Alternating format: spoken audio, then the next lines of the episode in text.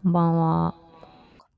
今日のテーマは、まあね、ちょっと自殺大国をね、ちょっと今日はね、自殺大国ヘルジャパンということで、まあ自殺のこと、まあ自殺ってなんでいけないのっていう話とか、まああと、まあ積極的安楽死とか、まああと自殺幇助ですね。あの、オランダとか、まあスイスで認められた自殺幇助の問題とか、まあいろんな話を盛り込みながら、まあ一応自分のこともね、まあ自分の死生観っていうんですかね、その辺も話していきたいなと。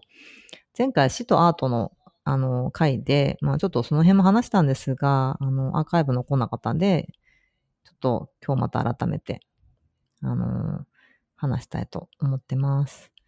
えっと、最初に曲を聴いていただいて、まあダノーラですね。ダノーラの弾き語り曲ですけど、最初に16分ぐらいかな。音楽を聴いていただいた後に、まあ、今日のトークテーマである、まあね、自殺について、あの、語りたいと思います。だいたい2時間コースぐらいになっておりますので、あの、お手洗いなどね、あの、お済ませください。お茶とかも用意してね、ちょっと乾燥してるんで、あの、お茶とか飲みながらね、ゆっくり聞いていただきたいなと思ってます。毎回その、最後の方に、あのー、なんだろう、スピーカーに上がっていただいてとか思うんですけど、だいたい2時間後は、もう喉がガッサガサになってて、あの、もうほとんど話せない状態になってます。で、今夜も、あのー、かなり情報もりもりに盛り込んで話したいと思ってますので、あのー、多分ね、今夜で終わんないと思うんですよね。ちょっと、あの、いろいろね、調べていたら、どんどんどんどん紐づかれて、あの、いろんなもの出てきちゃったんで、もしかしたら、あの、第2弾があの、近々行わなければならない感じになるかもしれません。ちょっと今夜話しきれなかったらそんな感じになるかもしれないので、えー、っと、そうですね。そろそろ始めましょうかね。9時になったかな。では、あの、まず、ダンノーラの弾き語り曲を聴いていただいた後にトークに入りますので、まずはダンノーラです。お聴きください。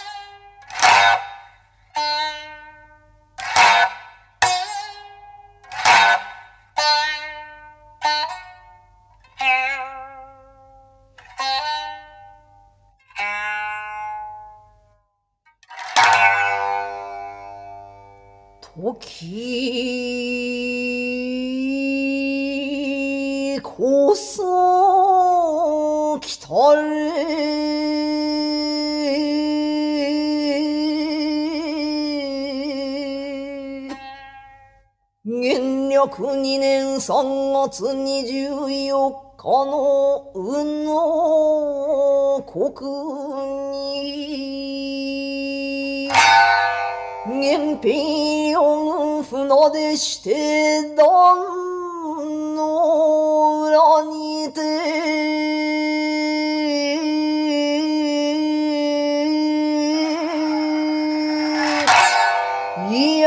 合わせとずを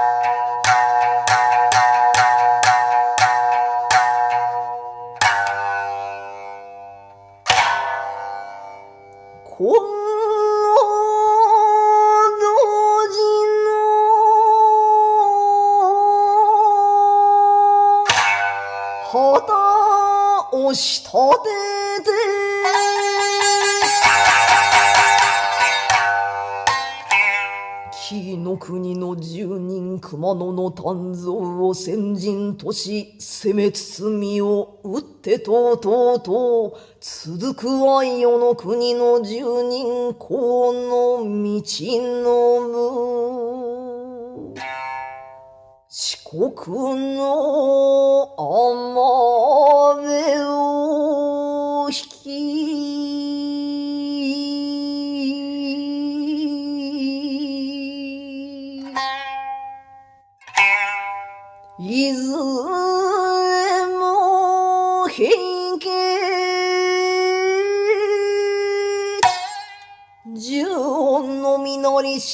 しがたちまちに心変わりして源氏に机を白地に黒のささり。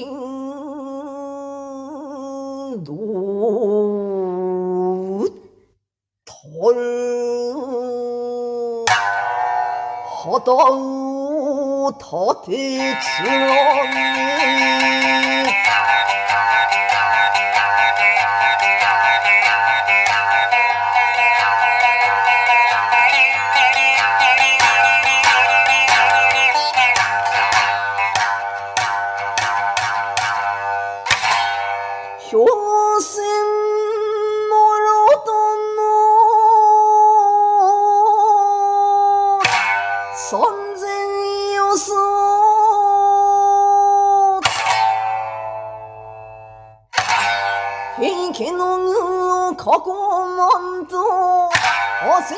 に競いて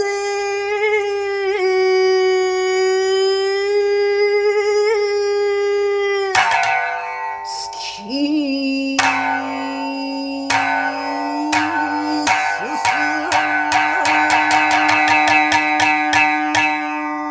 むこの一段ぞ義経の旗本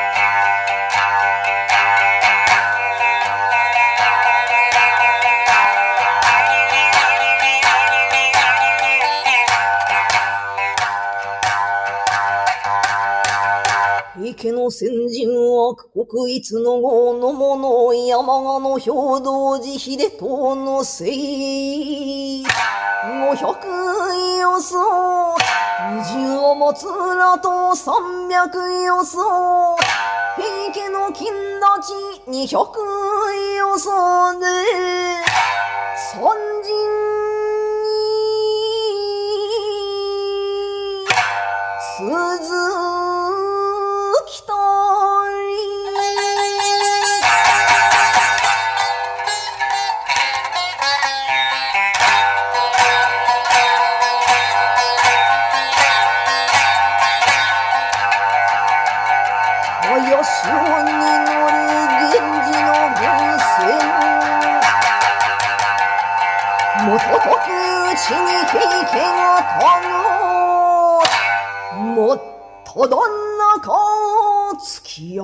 れば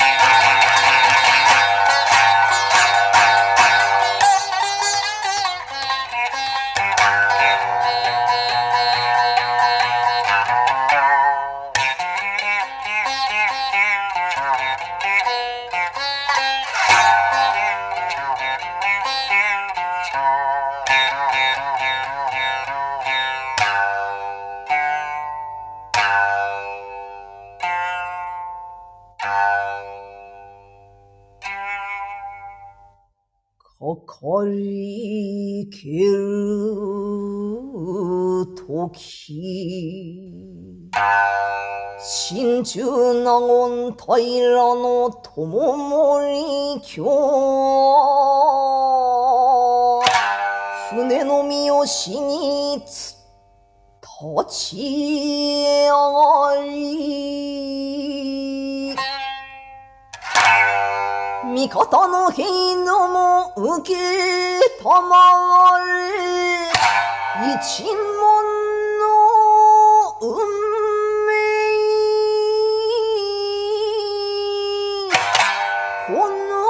一戦にあり何のために恋の血をば惜しむべき戦いをせよ者どもと二人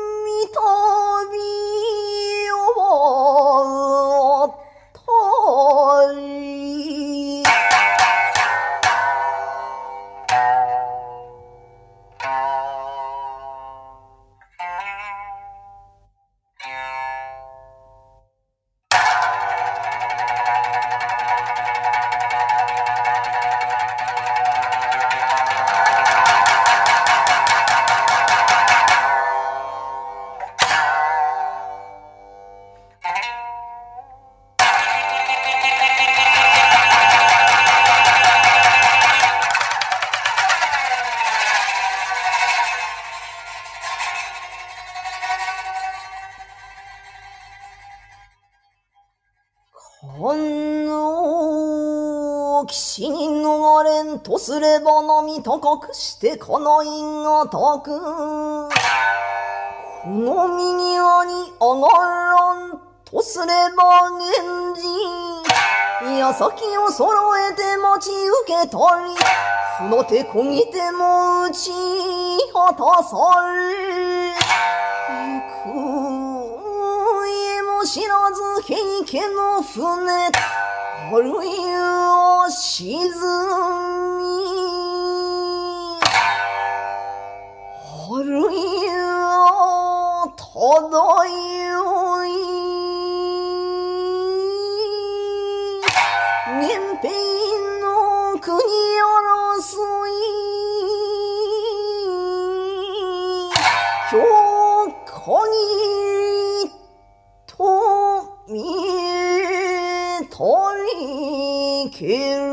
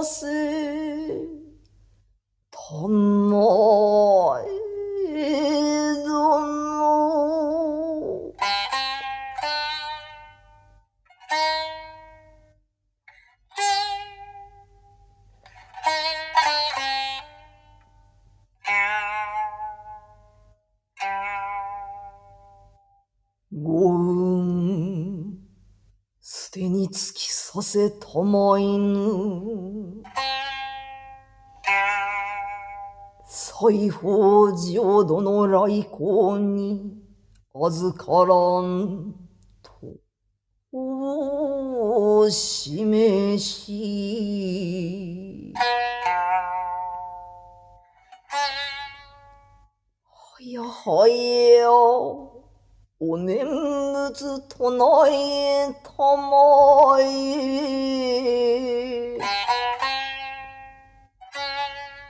波の下にも、都の空ぞっと。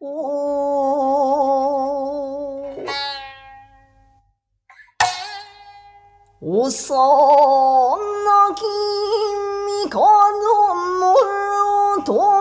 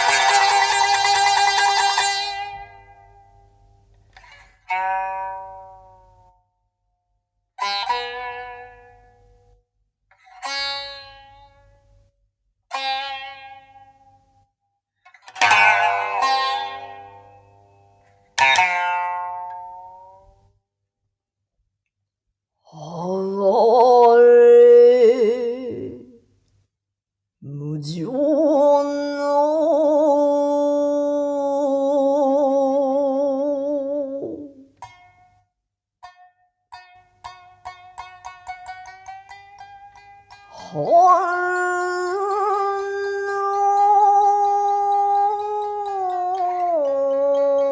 風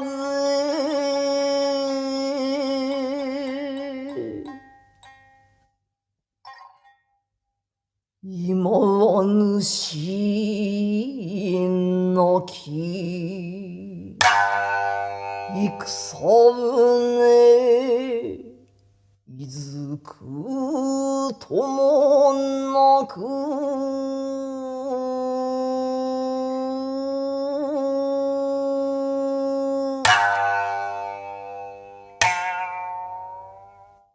漂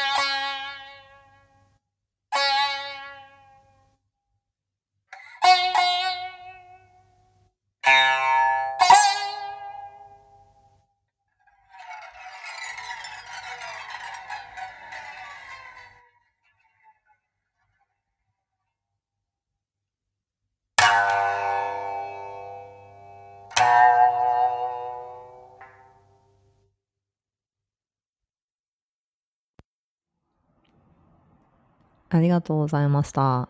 えーと、これからちょっと LINE を切り替えてトークに入りたいと思います。少々お待ちください。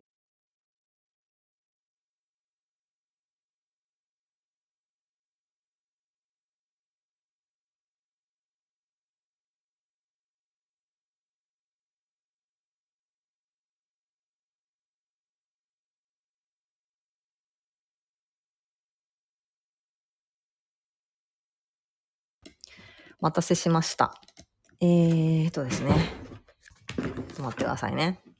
ちょっとお茶とかね、用意しながら、皆さんもね、あの、あったかいお茶とか飲んでね、くつろぎながら聞いていただけたらなと思いますけど。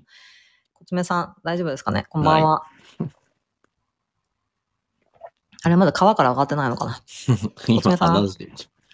こんばんは。川から上がったかな？あれ、まだ川から上がってないかな？こつめさん？こんばんは。こちょっと遠いですね、音が。あれ？めちゃくちゃなんで？あれ？いつもと変わってないけど。あすいません。ちょあの、自分の音量上げるの忘れてました。なんだ？いや、なんかね、ちょっとこだまってるんですよ。携帯がこだまっててね、ど、どっから音が聞こえてるんだかちょっとわかんなくて。今音量上げたら聞こえました。えーとです。あ、今今ちょっと聞いてもらったのね、その、私の頭上にあのリンクありますけど、これ YouTube ですかね？そうですね。はい。壇ノ浦でした。あのー、薩摩琵琶奏者って、あの、大体歴史が好きな方たちがやってるんですよね。でも 私は歴史はそんな好きじゃないっていう。あの、あれなんですよ。あの、名前が、なんか似たような名前がいっぱいあるでしょ？なんか、なんか、あの、なんだっけ、平の清盛、平の何盛、もりもりもりもりなんか、もりもりもりもりって、もりもりもりもりなんか、名前がなんかすごい似た名前がいっぱいあって、源の義経、なんとか、な、より、よりとも、よりともじゃなんだっけ、な、な、すごいいっぱいありますよね、なんかね。似たような名前がいっぱいあるんで、もう誰が誰やれわかんないんですよね。そんな琵琶奏者もいるってことでいいですかね？あんまり良くないような。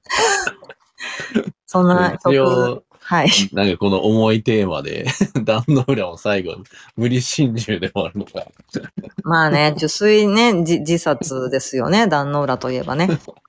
最後はね、安徳天皇を二位の尼が抱きかかえながらね、海の底の、ね、別の都があるよってね、こう言いながら、あの、身投げするっていうね、あの悲しげな最後で、あと誰もいなく、そして誰もいなくなったね、船だけが浮いてるよっていうね、そういうラストシーンでしたけども。まあ、琵琶っていうのは、こう、死者のね、霊を弔うっていう意味が昔からありまして、まあ、お坊さんがね、戦地跡に、あの、琵琶を持ってね、あの、琵琶を背負って、こう、訪ねてね、そこで、まあ、死者を弔う演奏をしてね、お経を唱えながら、まあ、琵琶の演奏をするっていうね、まあ、それが、まあ、始まりだったんですよね。それで、平家物語を語る方が出てきて、まあね、平家物語という有名なね、お話がありますけど、源平合戦ですよね。な感じでいいですかね？ざっくり。ざっくりね。そんなのが、薩摩琵琶ということですね。まあね、ちょっと今回ね、重たいテーマ、うん、だと思うんですが、まあただね、重たいと言っても、まあみんな漏れなく全員死ぬんでね。そのうち。まあね、時間はいろいろ様々ですけど、まあ、間違いなく100%ね、全員が死ぬことになるんで、まあ死ぬことを考えるのは悪いことではないと。ね。また前回に引き続き。いや、前回ね、アーカイブ残んなかったんですよね。な、なんかありましたかね？なんか、あの、審査が入ってんの。内容がやばいって。内容がやばすぎて、ちょっと、クラハが審査入ってますみたいな感じなのかな？まあ、いろいろちょっと問題は考えられますけどね。ただまあちょっとエンドルームの時にね、ルームが残り続けてしまったっていう、なんかそういうバグったっていうね、ことがあったみたいで、まあその影響かなと思いますけど、ね、ちょっと2時間熱く語った死とアートについてのアーカイブ残りませんでした。すいませんってなんですね。きちょっと聞きたかったっていうね、おっしゃってくれた方も何人かいたんですけどね、ちょっとすいませんって感じで。で、まあ今回その、まあその流れっていうかね、もともとあの、まあ私の父親が自殺で亡くなってまして、あとまあ幼馴染が、あの、その後にね、あの自殺で同じく亡くなってるんでね、まあ自殺っていうのはとても身近な、もう当事者性を持って身近に感じてるっていうことで、まあ、ちょっとね、父の話をしますと、あの、まあね、破天荒な 破天荒な生き方をしていた人で、まあ、結局まあ借金がね、もう何千万あったみたいな感じでね、亡くなった時に、まあ大変だったんですよ。で、もともとちょっとね、こう、非現実的な夢を見てる方でね、常に。ね、宝くじが当たるとかね、なんかそういう系の人なんですよ。宝くじ当たるから大丈夫だとか言ってね。ただね、まあ、あんなにこう家にいなかったりとかね、まあ愛人作ったりとかいろいろありましたけど、ただまあ死に場所にね、自宅を選んだっていうのはね、何なのかなってね、思ってて、まあ何なんでしょうね。で、当時ね、まあ私は10年以上、まあ自分を責めたりとかして苦しんだんですよね。最近はだいぶ楽になりましてね、やっぱ時間って必要なんですねってね、感じなんですけど、あのまあ父がまあ自宅の庭のね、物置の中でまあ首をつって亡くなったんですが、あの、その時ね、朝からなんかね、変な胸騒ぎがして、雨がね、結構降っていてね。で、なんかもやもや落ち着かないんで、もう友達に連絡して、ちょっとね、あの、近場でお茶しないっていう感じで、で、カフェに行ったんですね。で、まあ話し込んでしまって、で、夕方ね、だ6時ぐらいに家に帰ったんですよ。で、まあ、父のね、死亡推定時刻はまあ、いろいろま調べた結果、まあ5時ぐらいだったという方。なので、まあ、私がこう、早い時間に、あと1時間でも、早く家に着いていれば、まあ、もしかしたら物置に入るぐらいなね、なんかそれを目撃して、何やってんのお父さんみたいな感じで、こう、止めることができたんじゃないかと。そういう止められたんじゃないか、助けられたんじゃないかっていう思いから、10年以上かな。毎日なんかね、夕方5時になると、あの、フラッシュバックして、すごい苦しくて。で、まあちょっとまあある意味 PTSD ということで、まあ病院のね、治療も受けてました。まあ、最近はだいぶね、もう色あせてきた。ね、まあ10年経ちましたからね、10年以上かな。で、ね、そういうのありました。で、そのね、朝ね、あの、まあカフェに出かけるときに、父、まあ裏に住実家のね、裏に住んでたんですよね、その当時は。で、自宅の裏で、ちょうどね、お風呂、お風呂場の窓が、ぼんやり見えるんですよ。で父親がシャワー、ね、お風呂に入ってる姿がちょっと見えてね、ぼんやりね。で、あ、お父さんお風呂入ってんなっていうふうに、なんとなくぼんやり感じながら家を出てね、カフェに行ったんですね。だからまあ父はまあ多分右霊にしてね、もともとすごくおしゃれな人だったんでね、ファッションとかも。まあ洋服屋さんだったんですよ。よアパレルブランドの社長さんだったんで、まあすごく身なりにいつも気を使ってね、あの、おしゃれな人だったんで、まあ多分死ぬ時は綺麗にね、体を清掃してから、あの、ね、お気に入りの服を着てね、まあ死んでたんですけどね、ちゃんと、あの、ワイシャツをきちっと着てね、死んでました。で、なんかね、自殺っていうのはやっぱ警察がもちろんね、あの、来ますよね。で、あの、なんていうなんとか、なんていうんだっけ なんかあの、調べるんですよ。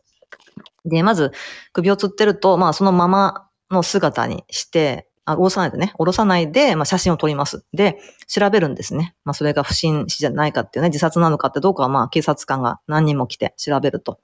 で、その時に、パシャパシャってこう、写真撮るそのフラッシュ、夜だったんですよ。夜だったんね。6時以降だったんで、あの、パシャパシャパシャっとね、あの、フラッシュを焚かれた姿で浮かび上がる父親のね、首を吊った姿が、もう脳裏に焼き付いてしまって、光とともにね、ものすごい閃光とともに、まあその父の姿が脳裏に焼き付いて、まあそれが10年ぐらい、あの映像としてね、夕方5時ぐらいになるとバッとこうフラッシュバックするっていう感じで言いました。で、まあでも時間がね、まあもう10年以上経ったんで、まあ夕方5時もなんとなく、あの、過ごせるようになってきたと。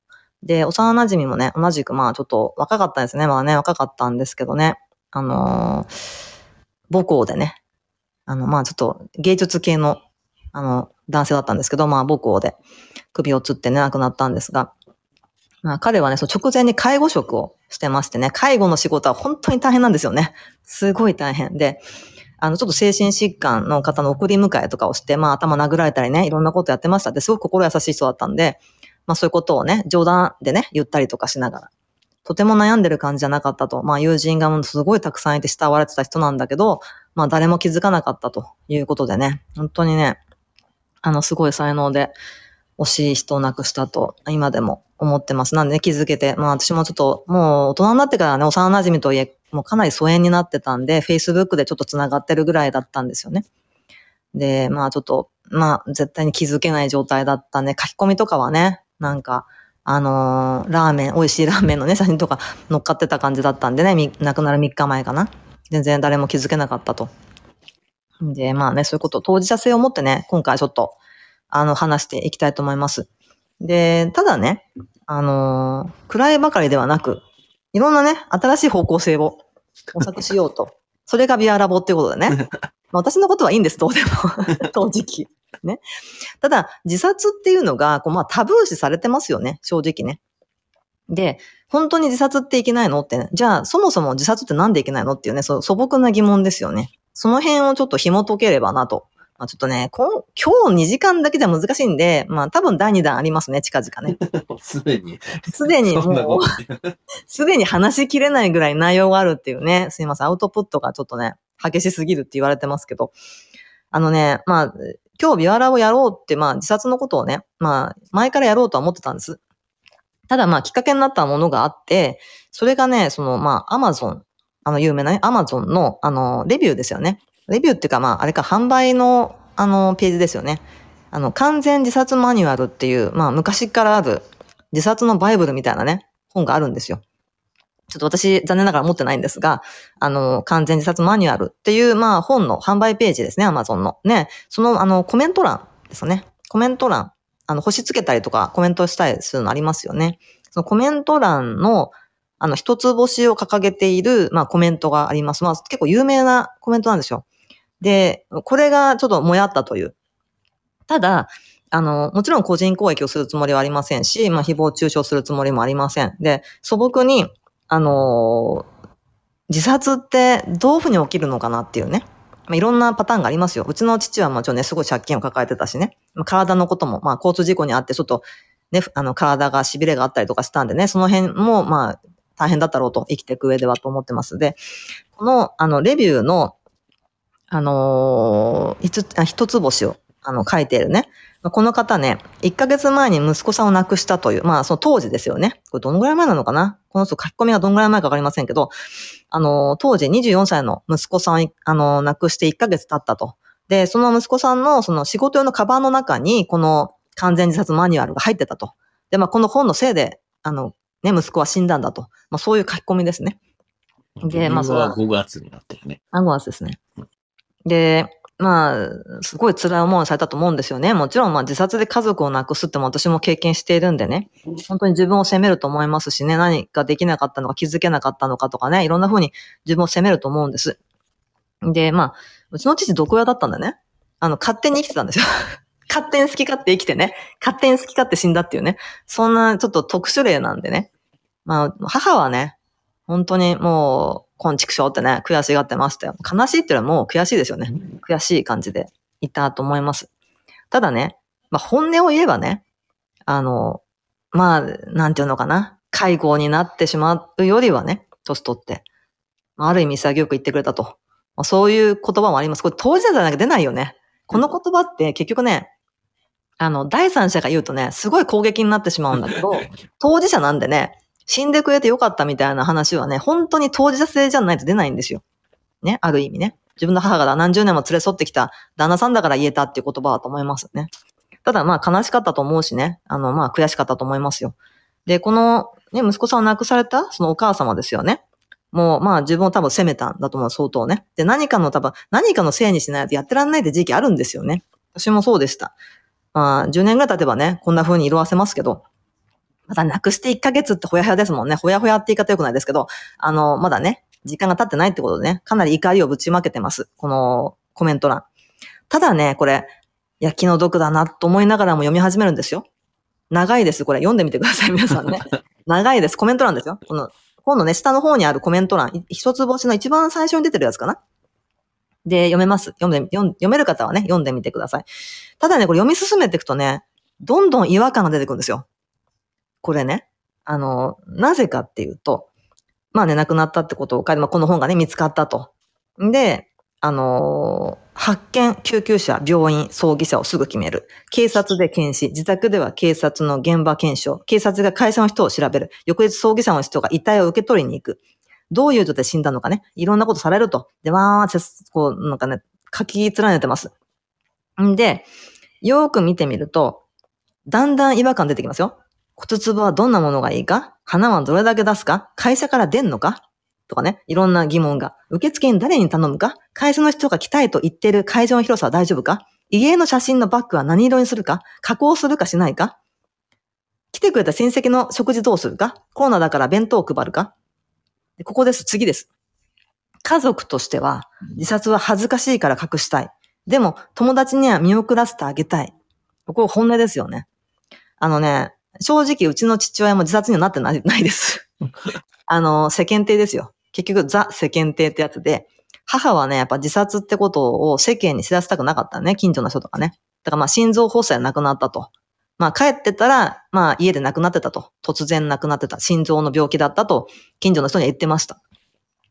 まあ10年も前の話なんでね。別にもう今もそこにも住んでませんしね。今言いますけど。あのね、自殺が恥ずかしいっていうね。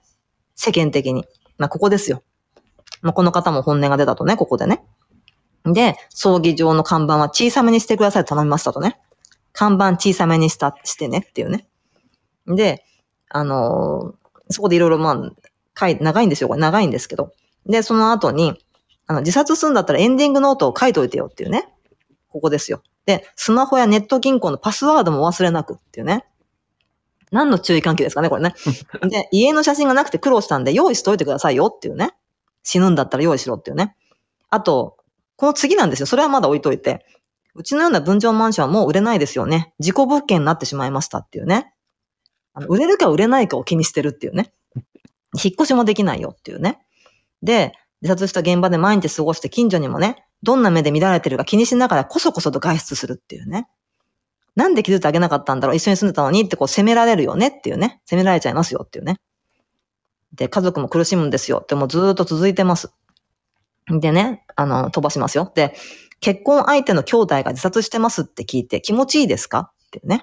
ここも世間体ですよね、全部ね。友達はどうですかっていうね。あなたが死ぬだけで相当数の人の人生を台無しにするんですよっていうね。脅迫ですかね、これね。ね。あの、そんなに死にたいのは許可を取って死んでくださいって。許可取ったら死ねないよね？止めますもん だって。止めるよね。だって自殺していいですか？とかってね。言わないいいでしょ。よ、みたいな。どうぞって言うわけないじゃないですか。まあでもこう言いたいんだと思うね。辛いんだと思う。このお母さんは辛いと思います。ね？で、あの、まあ飛ばします。で、私は息子がうつ病だった、だったなんて夢にも思いませんでした。まあうつ病だって知らなかったっていうね。でしっかり話を聞いてあげな、あげなかったからっていうね。申し訳ないと思ってますと。またこう反省してるんですね。リベンジさせてもらえないですってね。まあそうですよね。これは本当辛いんだと思います。ものすごくね。ここの病気は本人にしかわからないっていうね。で、あのーまあ、そういうことを書き連ねてるんですが、やっぱ一番何が気になるかって世間体なんですよ。まあ、もちろん悲しみもあると思います。自分を責めてるんだと思います。でも、気になるとこが世間体なんですよね。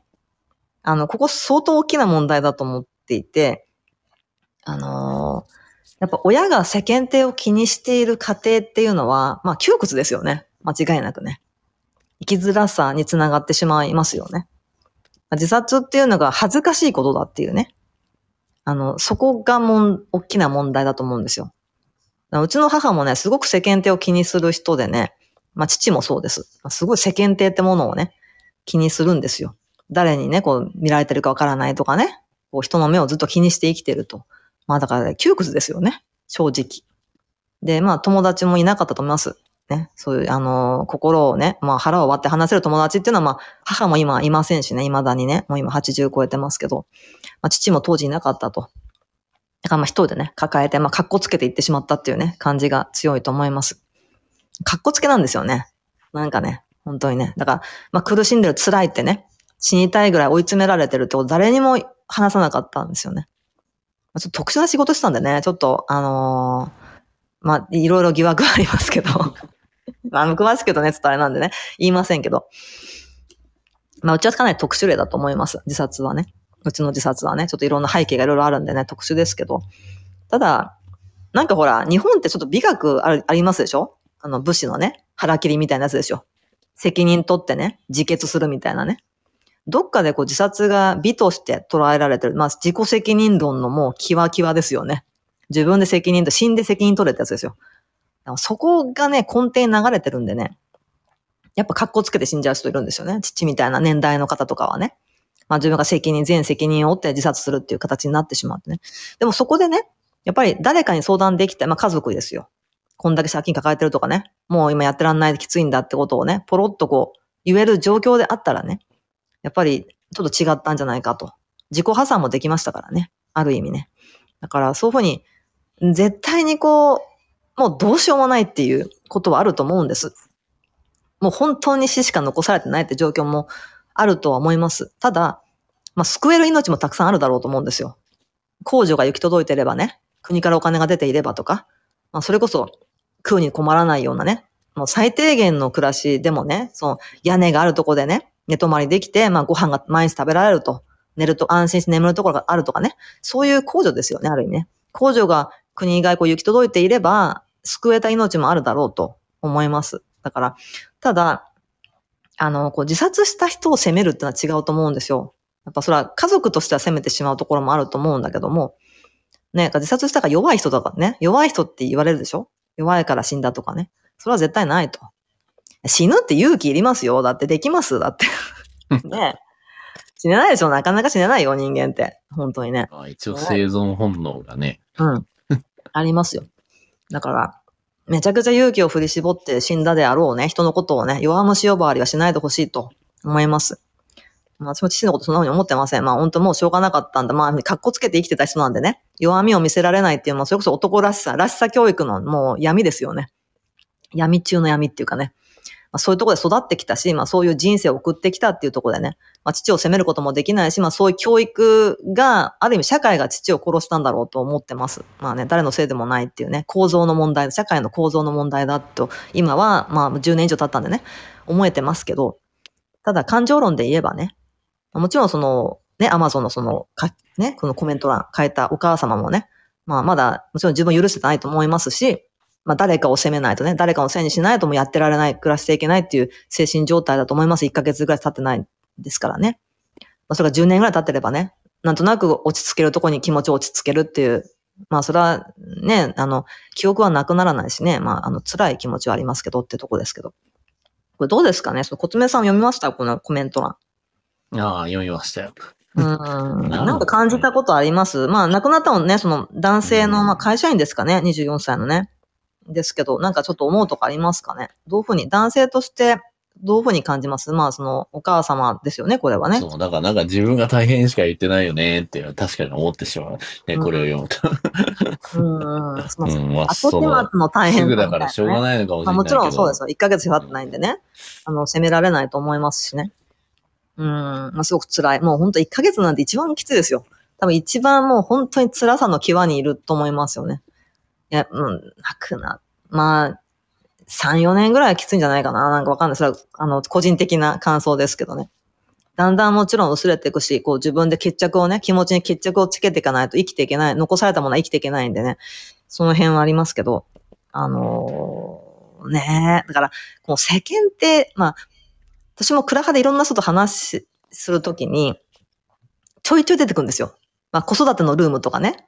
私子供いませんけど、子育てのルームとか入るんですよね。そのまあ、子供の不登校のルームとかあるじゃないですか。いろんなね。クラブハウスでもね。でちょこちょこなんか違和感を感じるのはやっぱ世間体なんですよね。なんかうちの子がおかしい子と思われたくないとかね。みんなと同じ格好しないとおかしいと思われちゃうとかね。なんかそういうみんなとこう合わせていかないとおかしな子と思われて、こういじめにあっちゃうんじゃないかとかね。すごく気にしてると。だからなんかそういう世間体ってものに、こう、はまらない、はまれない人もいるよね。うん。世の中ね。まあ、その代表なんでしょう。はい。その代表選手の一人ですけど、そのはまれないと漏れなくこう、まあ排除対象になってしまうっていうね、まあ今の社会だとそうですよね。排除されてしまうと。で、あの、今ほら、まあ不登校児とかってもうん何十万人って言われてますよね。十何万人だっけ。だそれってもう、あの、学校に子供が合わないんじゃなくて、子供の方に学校が合ってないっていうね。うん。まあ大多数になってるからね、不登校の方が。ってことは、あの、すごい少なかった時から比べればかなり増えてるわけだから、学校教育の方がおかしいよねって、子供に合わせていかなきゃダメなんじゃないなんて意見もね、ちらほらありますよ。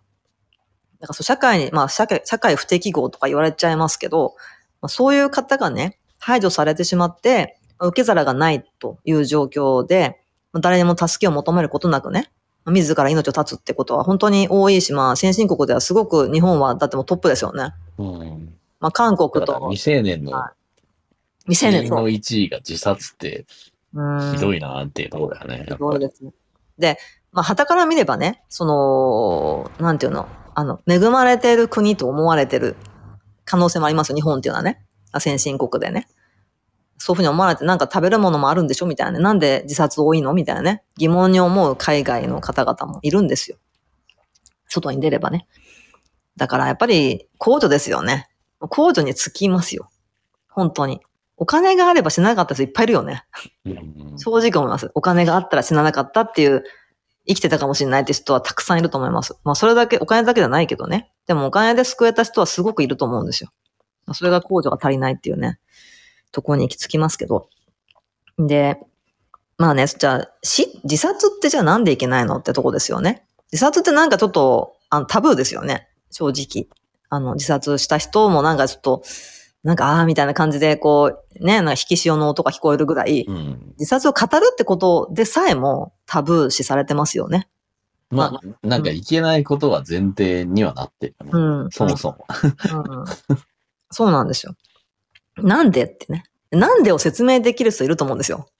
なんで自殺いけないのっていうね。まあ、それまあ宗教観なしにね。うん。まあ、まあ、宗教で禁止されてる。あそう、キリスト教はね。うん。また宗教で禁止さされてるってのはありますよね。まあその宗宗教のね、あの、教えにのっとって自殺はダメだって言ってる方もいると思います。ただ、まあ日本人でね、まあそのキリスト教徒でもないというところで、あの、まあじゃあ自殺ってなんでダメなのっていうところがうまく説明できる人いるだろうかと。でよくこう、儒教的な教えがそういうことにつながってんじゃないかって、コツメさんよく言ってますよね。儒教の教え。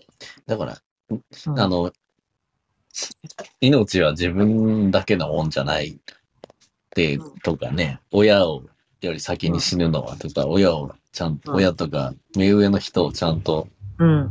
あの、敬ってうん。世話しなきゃなんないみたいな。うん。そういう感じの思想が日本は、うん。強いような韓国もでも自殺多いですもんねう。ん。すごくね。あとはそうさっき言った迷惑かけない感じうーん。と、その世間体な感じがうん多いのかなって思うけどね。まあだから自己責任論とやっぱ世間体っていう感じは強いじゃないかなと思うんですよね、すごくね。思います。で、まあじゃあ自殺ってなんでいけないのっていうとこなんですよ。で、私もちょっといろいろ考えました。で、その時に、まあちょっと出てきたのが、養老先生です。あの、イハラモといえば、必ず養老先生。登場回数が多い。かなり多いね、養老先生ね。最多出場かもしれませんけど。まあ、養老先生の養老武先生が、まあ、死の壁という本の中で、まあ、この問いに答えてます。ね。自殺なんでダメっていう。で、まずじゃあ殺人とか自殺ね、について。で、まあ、殺しもなんでダメ？人を殺す。まあ、自殺はある意味自分を殺すってことですよね。まあ、これ今、あの、上にあります。リンク読んでいただける方はね、読んでください。で、まあ、これって結局だから、取り返しがつかないってところにつながるんですよね。あと、まあ、作れないと。まあ、ハエがいたとして、まあ、ハエ叩きがあるとして、まあ、潰すのは一瞬だと。あっという間に殺せてしまうけども、じゃあ、ハエを作ってみろって言われたら作れないよねっていうね。まあ、取り返しのつかなささっていうね。だからまあ、システムってまあ、簡単に言うとまあ自然とかね、こう、あの、人間を含む自然、環境、生物、植物、まあ、すべてシステムであるならば、まあ、この高度な仕組みになってるんだけども、要領よくやればね、すぐに壊せてしまうと。ぶっ壊せるぞと。ただ、そのシステムをお前作ってみろと。一からね。そしたら、手も足も出ないぞとね。そうに書いてます。今ね、上のリンクではね。ね。だからまあ、あのー確かにね、ですよ。その人っていうのはその人、もうオリジナルですよね。オリジナルなわけだから、作れないですよね。作ることはできない。殺すことはできるけども作れないと。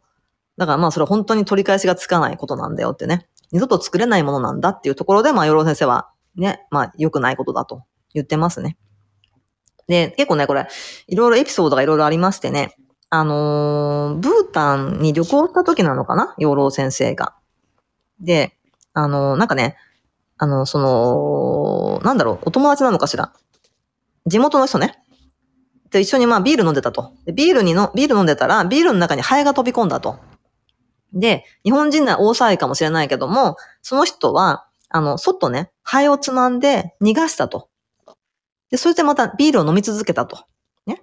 で、その様子を見てた養老先生にね、お前のじいさんだったかもしれないからなーってね、笑ったっていうね。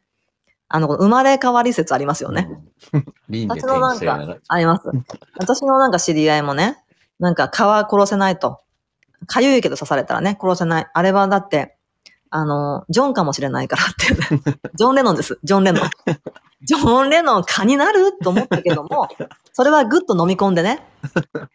ああ、そうなんだねっていうね。そうなんだねっていうね。でも、川嫌だからいいんじゃねえかと思っちゃうけど。ジョンが蚊になってなんか耐えられない。いいやつに生まれ変われるんじゃない一度また殺せば違う生き物に生まれ変われるかもしれないってね。まあそんなこと川は、はあんまり楽しそうじゃない。まあね。まあでもそういう生まれ変わりを信じてる人はいるんですよ。もちろん輪の転、輪廻転生ですよね。まあだから、まあそれもだから、まあ、ハエの形を、あ、ハエの姿か、をしていても、実は先祖が生まれ変わってるっていうね。まあブータンのね、ブータンでは珍しくない考え方なんだと思いますよってね、言ってますけど、だから生き物の命は繋がってるんだっていうね、まあそういう輪廻転生だっていうね、まあ思想、まあ論理っていうのかな。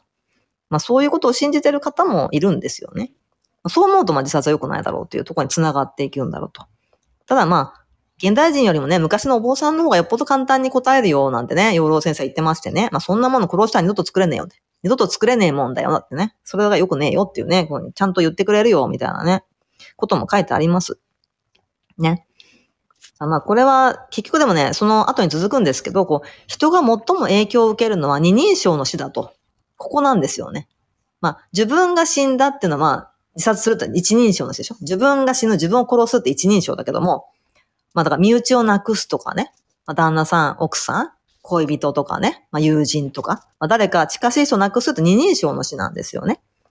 で、三人称の死もあって、まあ三人称ってい、まあある意味知らない人の死。だから芸能人が死んだとかさ、うんなんか、そうそう、もっと、もっと知らない人？見たことも聞いたこともあったこともないような死がまあ三人称の死だと。で、人が最も影響を受けるのは、こう二人称の死であるって言ってますね。まあ一番辛いでしょ？だってね。家族が死ぬって一番辛いと思うんですよ。やっぱね。だからまあそれが、まあ一番影響を受けるんだろうと書かれてますね。で、まあ養老先生は、こう自殺を考えたことないんですって。すごいですよね。一回もないと。なぜなら、どね、こう、どうせ死ぬんだから。今死んだってね、急いだってしょうがないじゃないかってね。急ぎなさんなっていうことですよね。どうせ死ぬんだからさっていうね。ここはちょっとバンと割り切ってすごいですよね。まあ先生の凄さかもしれないけど。で、どうせ死ぬんだったらね、じゃあ今死んでもいいじゃねえかっていうね、あのツイッター論法みたいなことが来るんですよ、やっぱりね。今死んだっていいでしょうっていうね。どうせ死ぬんだからって。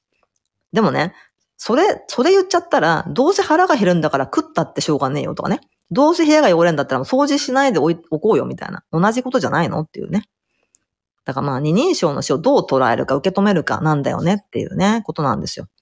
まあ死は回復不能だと。もうこれね、ほら取り返しつかないってやつですよね。一度殺したハエは生き返らせないよってね、無理ですよっていうね。まあ、そこに結んでますね、養老先生はね。どうですかね？まあそれはそうですよね。と思うんですよ。だからこそまあ真剣に考えようですよね。まあ、一回やっちゃったら戻れないところはね、うんそこが確かに。死以外のことは戻れることはあるかもしれないけど、うーん。さすがに。まあ、そのうち、それも戻せる科学が進歩したらどうなんだろうと思うけど。いや、なんかもう人間がデータ化されたら、肉体さえ持たないみたいなね。うんまあ、それこそ新人類が生まれる可能性はありますよ。このどんどん進化続けたらね。いや、なんかね、その、インスタントでしょ？今の世の中って。超インスタントで、ね、ファストフード、ファストファッションみたいなさ、簡単安くで大量生産、大量消費みたいな、どんどんこんなん続けてたら、それこそもうなんか人間の肉体なんかね、もうついていけなくなっちゃって、もう脳だけがデータ化されるっていうね、肉体さえ持たないなんて存在にね、それこそなんかなってしまう可能性もありますよね。なんかあの、あれなんですよ、あの、映画とかドラマを2倍速で聞くとか信じらんないんですよね。すごいみんなやってるでしょ ?2 倍速、1.5倍速再生って。情感も何もないよね、だってね。ビワなんて2倍速にさ、おしまいでしょ？だって。あれって間の音楽だからさ。逆に言うともう、音が鳴ってない時こそが価値みたいな感じだからね。一音が鳴って一音が鳴るまでのその間の待ってものをどんだけ楽しめるかってね、どんだけ想像力をかき立てるかっていうことにかかってるんですよね、薩摩ビアの弾き語り曲って。それ1.5倍速とか2倍速にしたらさ、間が詰まりまくってね、台無しですよ。だからなんかそういうふうに、なんかこう、あの、なんだろうな、多分映画ね、作ってる人も、なんか物を、音楽もそうだけど、物を作ってる人ってのはこう意味を持たせてますよね。いろんな、あの、セリフがない場面にしてもさ、景色だけのさ、音楽だけの場面にしても、やっぱ意味があるんですよ、そこに。なんでそこにそれがあるのかって、意味をそこに置いてるんですよね。きっとね。だからなんかそこを感じ取れないじゃないですか。こう早送りしちゃったら。だからなんかほら、あの、仕事でさ、あの、月に何十本もドラマとか映画見なきゃなんないとかね、レビュー書かなきゃなんないとかね、まあ、そういう仕事の、特殊な仕事の人はね、いいと思うんですよ。しょうがないからね、それは仕事だから。でもなんか一般人の方々が、結構聞くんですよ。2倍速で。普通に映画見ますって。時間ないからって言って。ああ、時間ないんだったらと思うんだけど、いやいやと思って。時間ないんだってそんないっぱい見なくていいでしょだってね。いっぱい見る必要ないじゃん。だって話を、明日話を合わせるために、みんなが見てるものを見とかなきゃ、みたいなのが。でも学生乗りみたいなね。うん。あの、女子高生とかがさ、ドラマ見た？実は大して見たくないってことだよね。話を合わせそうそう。るために見るけど。本当に、だから、2倍速にするぐらいだったら、それ別に見なくてもいいんじゃね？えと思う。でも、それは仲間外れになるから。ほら、そこですよ。それですよ。仲間外れが怖いってだけですよ。うん結局そこなんだよね。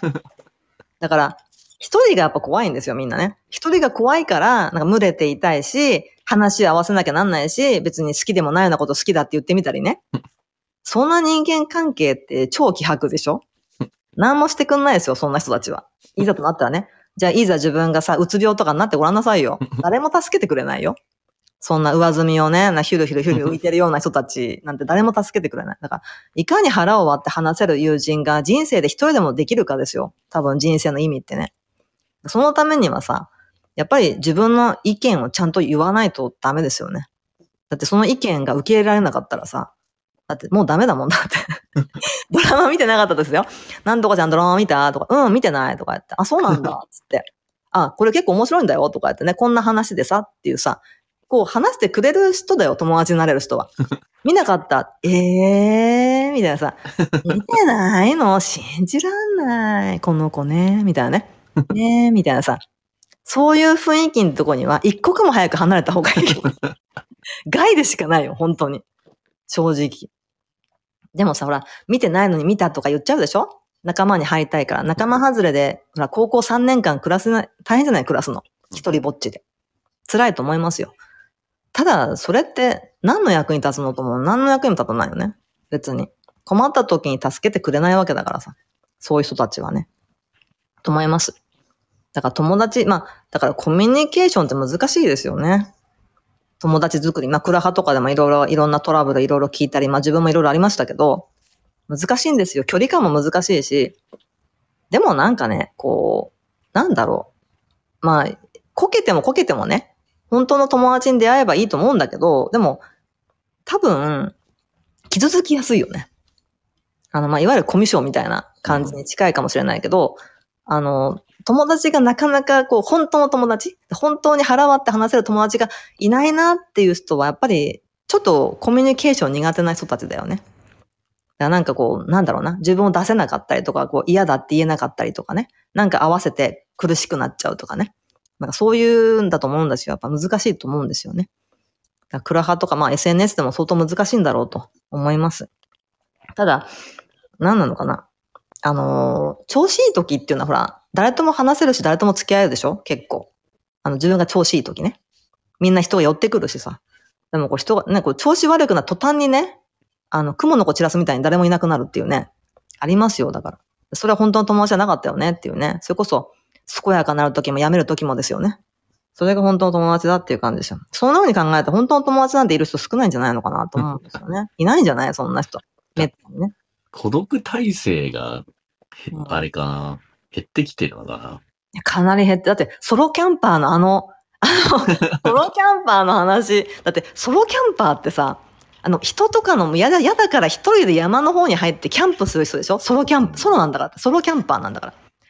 なのにさ、あの、ちょっと話したけど、今日も、あの、今朝ニュースでさ、ソロキャンパーの取材みたいなテレビでなんかやってて、で、道具がどうのとかすごいマウント、マウンティングマウンテンでさ、僕はこのナイフを一から作りましたとかさ、火を起こすのはこれでとか言ってさ、火を起こすのに1時間かかったとかさ、なんかわかんないけどで、なんかその、ソロキャンプに行ってんのに、SNS に投稿したりとかしてそうだ。、ソロいいねをもらうみたいな孤独を感じませんか？って。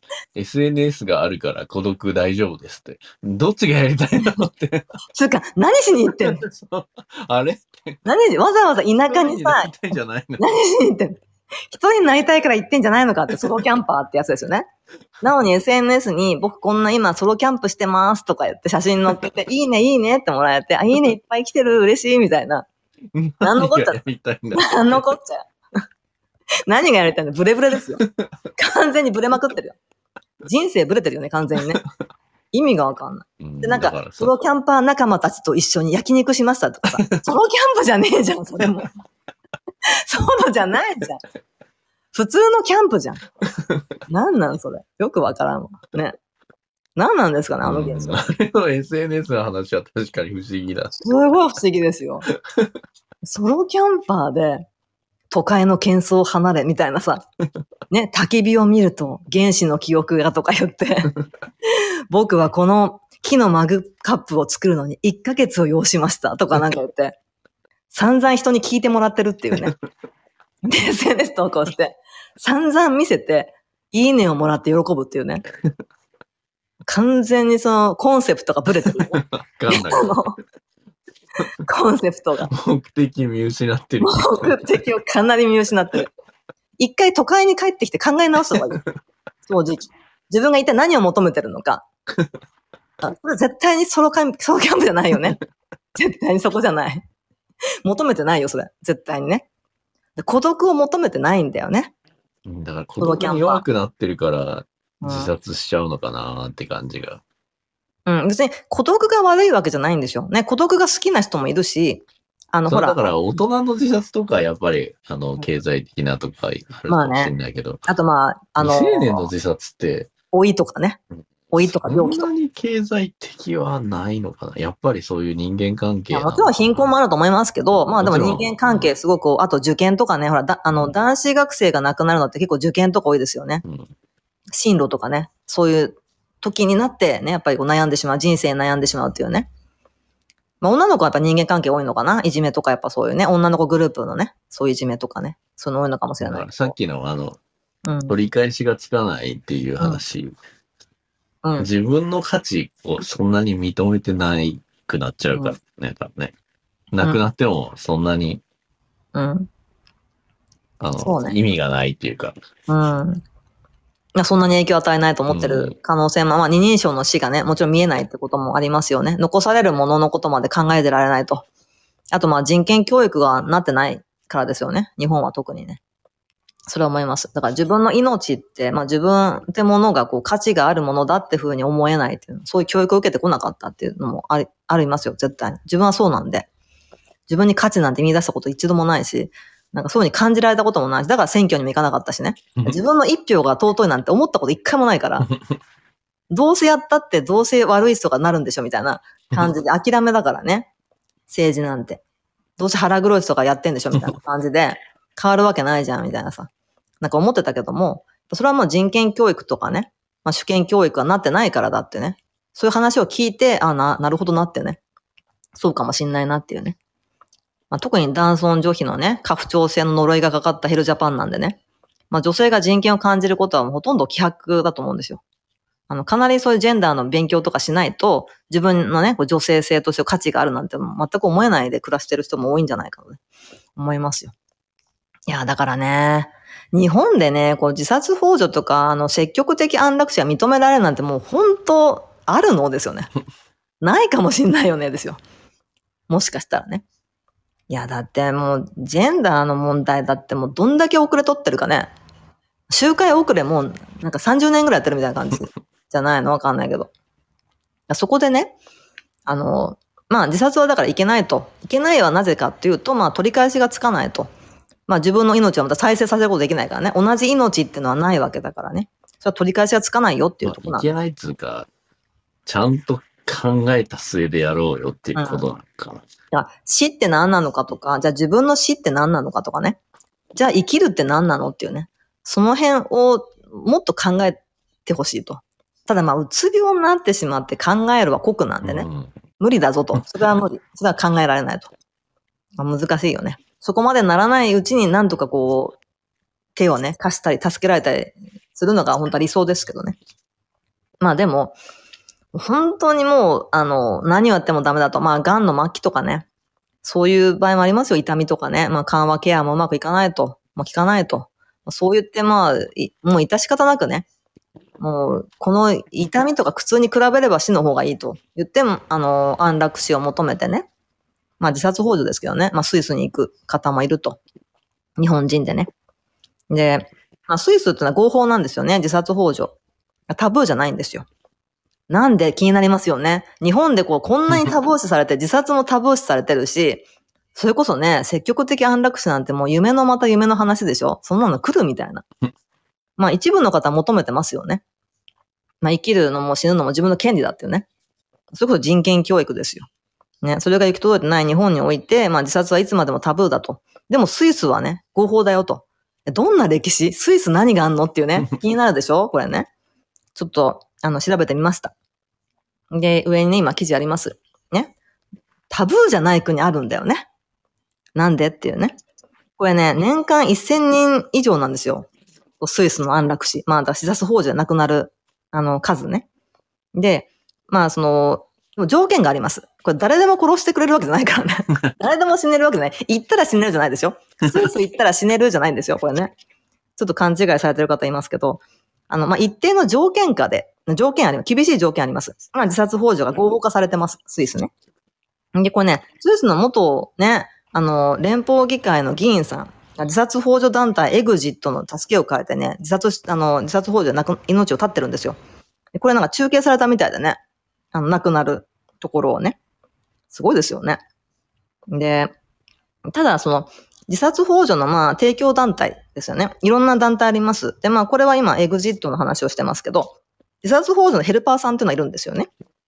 なぜいるかっていうと、あの、自殺幇助でスイスが認められている方法っていうのは、あの、その受ける人、当人、当事者が薬を飲む自ら自分の手で。その形なんですよ。医者が手を下すは、あの、ダメなんです。法律的に。だから、医者が、まあそういう亡くなるための薬をね、点滴で入れたりとか、まあ医者がこう、あの、死を下すっていうね、あの、手を下すっていうのは、スイスでは禁止なんです。だから、それが積極、的、うん。それは積極的安楽死なんだね。そう、医者が手を下すことが積極的安楽死。で、スイフで認められてるのは自殺幇助です。自殺幇助。これは何かっていうと、医師は直接手を下さないんだけども、薬を処方して、その薬は患者自らが飲むと。自分の手で自分で死ぬってことです。それから自殺幇助ね。それは合法だと許されてるってことなんです。だからその自殺幇助のヘルパーさんっていうのがいて、まあその人たちは、まあ元はね、看護師さん、介護分野で、看護とか介護分野で働いていた、まあ退職者が結構多いと。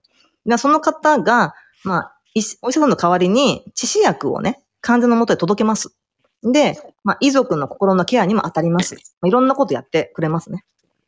ただ飲むのは自分自身だよって、自分の意思で自分の手で飲むっていうね。まあ、完全に委ねられてるってね。その、まあ、自殺したいって人に委ねられてるってことなんですね。それすごいですよね。ただね、これちょっとちゃんと調べてないんですけど、あの、オランダ、オランダは積極的安楽死が合法だってちょっと聞いたんですけど、ちょっとそれちゃんと調べてないんですけど、どうなんですかね。で、このスイスをね、あの、そのスイス以外の国の、まあ、外国人が、まあ、その自殺幇助死をね、求めて、スイスを訪れる、まあ、自殺ツーリズムっていうね、ちょっと言い方があれですけど、あの、まあ、ブームになってると。まあ、ですよね。ブームなのか。ブームなんです。ブームになってると書いてありますけどね、この記事にはね。まあ、だからその、結局、その、まあ、なんでスイスで、まあ、その自殺幇助が受け入れられてるのか、国民にとってね。なぜかっていうと、やっぱね、こう、死について議論する際、こう、自己決定が最も重要と。で、これも完全にこう、人権教育ですよね。自分の命の価値、そして自分で、ね、こう自分の命は自分のものだというちゃんとした教育がされてると。誰かのものではないっていうね。まあ、そこがはっきりしてると、国民的に。だから、まあ、悪用されることもないし、まあ、自殺幇助を最後の人権だと主張しているってとこですよね。ここがだから多分、日本はここに行けるのかなっていうね。いや、まあ、日本は。個人主義っていうか、権利、うーん。自分の命も自分のもので。っていうところから権利が発生するっていうところだよね。やっぱりに、日本って自分の命は自分のだけじゃないっていうような考え方が、すごくあるような気まあ、だからが親より先に死ぬと親不孝者とかすごい責められるでしょ？その辺が違うのが結構。だいぶ違うよね。難しいのかな。根底からだいぶ違うんで、ここはかなりジェンダーの問題もそうだけど、その自殺幇助の問題もかなり、あの、ハードルありますよね。と思います。で、あのーまあ、この最後の行為をね、患者本人が行わなければならないってところに、まあ、スイス的にはこだわりがあると。医師が下すのはどうなんだと。自分の命は自分で決断するっていうところを貫きたいというね、そういう、まあ、ある、あの、団体の代表の方が言ってます。本人が決めるべきだということですよね。で、まあ、じゃあ精、まあ大体でもね、この自殺幇助を受ける方ってやっぱがん患者が多いんですって。やっぱりあれですよね、終末ケアとか、その緩和ケアがなかなかもううまくいかなくてお薬が効かなくて痛みが強いとかね。そういう方がまあもう最終手段として自殺幇助を受けるっていうパターンがまあほとんどだと。一番多いと。ただまあ、稀に、まあ、ほとんどね、なかなかハードル高いらしいんですよ、精神疾患の場合は。なぜか精神疾患が難しいのかっていうと、まあ、それを判断する精神科医が少ないと。不治の病なのかどうか、ね。難しいでしょ？その、うつ病だとして、うつ病が治らない病気なのか。これ判断しなきゃならない。精神科医が。そこが、まあね、こう難しいんですよ。その判断基準が判断できないよね。いや、だから、まあじゃあ何で判断するかっていうと、まあ生生活の水準が著しくね、もう取っていると。だからもう、まあセルフネグレクト状態なのかな？もう何もできないと。もうそれこそ布団から全く出れないとかね。本当にだそういうことは認められればもちろん認可はすると言ってます。ただまあ、ちゃんと精神科医の診断書が必要だし、それをもらえなければもちろん自殺幇助をね、こう受理することはできないんで、ただそうする精神科医があまりにも少ないと。そこに問題があると言ってますね。あのね、これはちょっと心の病気は、まあ脳の病気だったりもするけど、まあ難しいですよね。治らないか治るのかっていうね。うん、もと今もと最高にひどくてもね。うん病気の主原因が分かってないところに来て、それだうと。難しい。で、まあ、こうスイスの問題なんですけど、あのーただね、こう、結構気をつけなきゃならないのは、こう、利己的な目的で自殺を手助けした場合は違法とするってところなんですよ。利己的ってなんだろうっていうね。ここがね、なんか、まあ例えばって言うんですけど、まあ、自分に経済的に依存している人や、遺産を相続する相手の自殺を手助けした場合、ね、遺産の問題ですね。は、違法とすると。だまあ、利己的な動機がなければ、まあ、自殺を手助けする、幇助することは犯罪ではないっていうところには落ち着いているということですね。まあ、これもね、いろんな、あの、あったんですよ。あの、保守、保守系の方々がね、やっぱりね、あの、スイスでも、あの、認めたくないと。これはおかしいと。自殺幇助は認めんみたいなね、動きがありました。スイスでもね。ただまあ、あの、国民のね、投票によって認めろって方が多かったんだよね。だからまあ合法になったというね。まあ戦ってまあ勝ち取ったものだというね、勝ち取った権利だとも言えるかもしれないですね。で、あのね、その、あのね、スイスの自殺幇助団体の最大の組織があって、ティグニタス、ディグニタス、ディグニタス、ディグニタスっていうまあ最大の組織によると、会員の9割以上がスイス国外に住んでると。すごいでしょ？ほとんど外国人っていうね。スイスに死にに行くっていうね。これ2019年調べです。で、だから、まあ日本からも行ってるんですよ。ね？行ってる方もいます。それは日本ではもちろんし積極的安楽死も自殺幇助も認められないっていうところだからまあね。でね、日本人の女性が行きました。あのー神経性のね、難病なんですよ。で、まあ、20代の日本人女性がね、スイスで認可を受けたということが、まあ、ニュースになってましてね、これ去年かな？で、まあ、スイスの自殺幇助団体から許可を得ましたよっていうツイッターで、やっとね、やっと楽になる。まあ、死ねるぞっていうね、こう、ツイートをしてました。で、まあ、その、なんなのか？な神経症の難病なんだけど、まあ、ただね、ちょっと、控除的な問題で、あのー補助がね、足りないと。で、ご両親に迷惑かけてしまうっていうね。だからもう退職されてるのかな。で、そんなに稼ぎがないと、ご両親が。で、月8万円ぐらいしか、あのー補助が出ないんですって。その病気でね。だから、ちょっと治療をしたり、まあ、ほとんど寝たきりな寝たきりちょっと動くのかな体、車椅子でね。まあ、そう、迷惑かけてしまうから、まあ、自殺幇助で死にたいということを5年ぐらい前から思ってたと。なんかツイッターはね、なんかね、ちょっとタッチペンみたいのを人差し指と親指で挟めるぐらいの筋力はあって、まあそこで、あの、タッチペンを使ってね、ツイートしてたっていう、あの話なんですけど、ねえ、だからこれ、もうね、あの、控除がね、と思っちゃうんですよ。国からだからそういう障害者のね、支援みたいなお金がちゃんと潤沢にあれば、死なない問題だよね、これもね。うん。知らないってお、知りたいって思わないかもしれないよね。そう思わない。だからやっぱり、親に迷惑かけたくないってとこから来てるからね。うんもちろんだから、自分も打ち込むものがないとかね、何か楽しいことがない、体が不自由だからできないっていうところの絶望もあるんだけども、それプラス、親にね、お金の迷惑かけちゃうと、これから先ずっとってね、それは耐えられないと、きついと。そういった意味でまあ、考えたっていうね。で、まあそうね、スイスの安楽、あのー安楽死って言ってるのはまあ自殺幇助ですよね。まあ、年間1000人超えって言ってましたけど、まあ年々増えてると、これ。あの、2017年、なんかどんどん、まあ調べてますけどね。ついに1000人超えたぞっていうね、ニュースです。で、これね、65歳以上が大半なんですって。で、でも若年層も増えてきてるよっていうね、話なんですよ。で、これね、でもね、この数値には、あの、国外移住者が含まれてないんだって。国外がほとんどだって言ったよね、さっきね。うん。国外の人がほとんどだって言いました、私。ただ、今の1000人超えたようなニュースは、国外移住者含まれていませんと。実際の数はもっとすごいだろうと言われてますね。で、あのね、この、何なのかな？このね、自殺幇助を受ける条件ですよ。ほら、条件厳しいって今、さっき言いましたよね。で、団体によってね、若干まあ異なります。で、大まかには以下の通りとして書いてあるんですが、治る見込みのない病気だと。あと、耐え難い苦痛や障害がある。健全な判断能力を有する。ここなんですよ。健全な判断能力があるかないかがすごく結構重要になっていて、判断を下せないような精神状態だと受けられないんですよ。これね。結構すごい厳しいんですよ。ちゃんと自分で死ぬっていう判断をできるかっていうね。そこなんですよね。ただね、これまあ、自殺幇助以外に苦痛を取り除く方法がないのかと。ある場合はね、多分受けられないですよね。これがないって証明がなきゃなんない。ね。ここも結構厳しいですよね。だ突発的じゃないことが重要なんですよ、結局ね。完全な判断能力を有するとかね。治る見込みがないってところはやっぱりこう、突発的じゃないよってところの証明が必要だっていうね、ことだと思うんですよね。だから、結局精神障害とか認知症ね、認知症の問題も大きいですよね。もう今ね、高齢化社会なんでね。だから、それがまあ、健全な判断能力があれば、精神障害であっても認知症であっても、まあ、自殺幇助受けられるよっていうね。まあ、実施に至るケースは稀だけどねっていうね。難しいぞということですね。で、あのね、まあ、そのエグジットの方法なんですね。自殺幇助団体エグジットの場合は、まあ、こう、自殺付き添人がいるんですよ。さっきのね、ヘルパーさんですよね。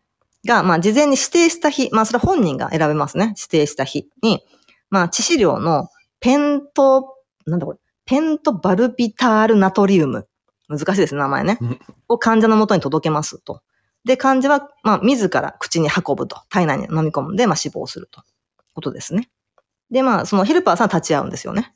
で、これね、あの、自殺幇助の何が大変かっていうと、あの、団体曰く、警察の実況見分に立ち会わなきゃなんないと。警察沙汰なんですよ。自殺幇助って。うん。スイスであっても。まあね。それが書類とか。殺人じゃなくて、自殺幇助で自殺したよって。そうなんです。ちゃんと認め、そう、ちゃんと認めないとなんないんで、まあ、毎回毎回警察の実況見分に立ち会わなきゃなんないと。ここは結構大変だった話ですね。書類もいっぱい書かなきゃなんないということです。で、まあ、当当日ね、立ち会う家族、友人のケアもするのね、その付き添いのヘルパーさんね。それが仕事ってことです。で、まあ、自殺幇助を受けるには、まず団体に会員登録をします。年間40から80フラン。まあ、これ約ね、4600円か9200円ぐらいの会費を払うとね、年間。で、まあ、医師の診断書が必要ね。まあ、いろいろこういう、まあ、み、なんていうの、こう、希望する旨を書かなきゃならない。まあ、それ英語とか、ドイツ語、フランス語。日本語ないね、これね。などって書いてあるけどね。まあ、英語ができなきゃ無理かな。で、提出しますっていうね。で、まあ、団体の専門医が審査すると。まあ、こういういろんな難関をくり抜く、ね、くぐり抜けて、まあ、認可が下りれば受けられるっていうね。で、まあ、先ほどの20代の女性ですよ。あの、重い神経性疾患を持つね。で、やっと認可下りたよって言ってね。ただね、コロナがね、いろいろ挟まったりとかして、なかなかね、こう渡航ができなかったんですよね。でもまあ、意志が固かったんで、あのー行くと。スイスに行くと。で行きました。ただね、こう、本当は生まれ育った日本で死にたいと思ってたんですよね。なんで日本って自殺幇助が認められないんだっていうね、そういうふうに思いをぶつけてます。で、スイスに行きました。で、そのスイス行くまではすごい大変でね、こう、自殺幇助の、その、結局診断書が必要なんですよ。その医者による。医者の診断書が、あの、必要なのね。ただ、その彼女のかかりつけの大学病院では、あの、拒否られました。あの、書いてくれと診断書。自殺幇助のスイスをね、受けに行くんで、あスイスに自殺幇助受けに行くんで、診断書書いてくれって言ったら、まあ、拒否、提供を拒否されたということです。で、その代わりに診断書を書いてくれたのは、なんと、ネット上で知り合った現役のお医者さん。ね、ね、ネット社会ですよ。ね、本当にね。で、ただね、あの、いろいろ起きます、これから。あのね、このね、あの、お医者さんですよ。実は逮捕されました。ニュースになったんだよね。うん。これね、ニュースになったんですって知らなかったんですけど、まあ、京都の ALS 患者嘱託殺人事件の、あの、容疑者として逮捕、起訴されました。ただ、この彼女の例ではなく、まあ、彼女の診断書は書いたんだけども、その以前にもしてたんだよね。本当に日本で自殺幇助をしてたような感じ。ある意味なんかちょっとブラックジャックみたいな。自殺幇助じゃないか。あ、だから積極的安楽死に近いことをしちゃしてた。まあ、手を下してたってことだよね。本当に死にたい人を死なしてあげてた、殺してあげてたっていうね、ことかもしれないけど、まあでも逮捕されました。でそんなこともありね、その後、診断書の書面に書かれてたのが、こう偽名だったと。でいろんな問題起きました。ただまあ、その、あの、この人はね、ライフサークルっていう自殺幇助団体ね、スイスの。その代表に、あの、事情を説明しました。こんなこんなでね、こう、いあの、診断書書いた人が捕まっちゃったんだっていうね。そしたら、まあ、理解したと。わかりました。大丈夫ですと。認可しますってね。まあ、よかったと。よかったんだかなんだかね。それでまあ、行きました、スイスに。ね。ただね、この後日談があるんですよ。私、あのーこれ読んでちょっとグッときたんですけど、あの、まあ、ご両親と一緒にスイスにね、行ったんです。で、あの、吐きこ、吐き気止めの薬を飲んで、もういざ、お薬を飲むぞという直前ですよ。まあ、彼女はあの、体が不自由、体、体って体が不自由なんでね、ストローでお水をね、飲んで流し込もうとするときに、ストローの水が全然吸えないと。なんか体に入ってこないと。なんだこれってね。で、ご両親がね、手を握って見守る中ね、まあ、ご両親もね、前の日は眠れなかったんですって。あの、彼女のことを思って泣いたりとかね、もうきついと。でもね、あなたが選ぶんだったらしょうがないと。もうそう、もう本当に話し合って話し合って話し合った末にね、スイスに来てるんでね。ただまあきついとね、前日眠れなかったと。ただな、彼女が水が飲めなくなったと。何これ？って彼女本人もびっくりですよ。そしたらあの代表のエリカさんっていう方ね、ライフ、ライフ、なんだっけ。ライフサークルだったっけ。ライフサークル代表の方がね、止めたんですよ。あの、あなたはまだ死の準備ができてないと。飲まない方がいいっていう風にね、言ったんですって。で、まだ生きろと言ってるんだとね。あなたは生きるんだと。まだ。死の準備はできてませんよって言ってね。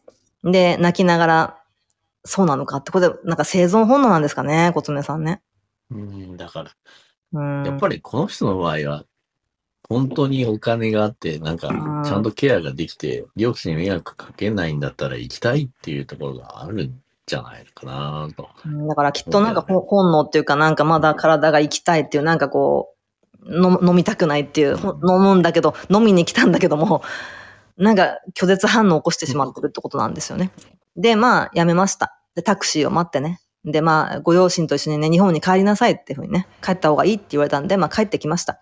で、今どうしてるかっていうと、あのーツイッターに1時間前かな、あの、ツイートありました。ね。まあ、一応そういうふうにツイートしたりとか、まあ、いろいろ活動されてるのかな。ね。あの、ツイッターもやってます。だからね。あの、まあ、でもね、まあ、彼女はね、まあ、今日死ななかったことを悔やむ日が絶対に来ると思うと書いてます。それでも家族との時間を優先しようと思うんですってね。それが私のなんか選択だったと、あの時の。で、まあ、いつかまたスイスに来るだろうと。その時は死ぬつもりだって書いてますね。まあ、それまで辛いことを受け入れつつも、可能な限り家族との時間を大事にしていきたいと思ってますっていうね、インタビューに答えてますね。その後のお話ですね。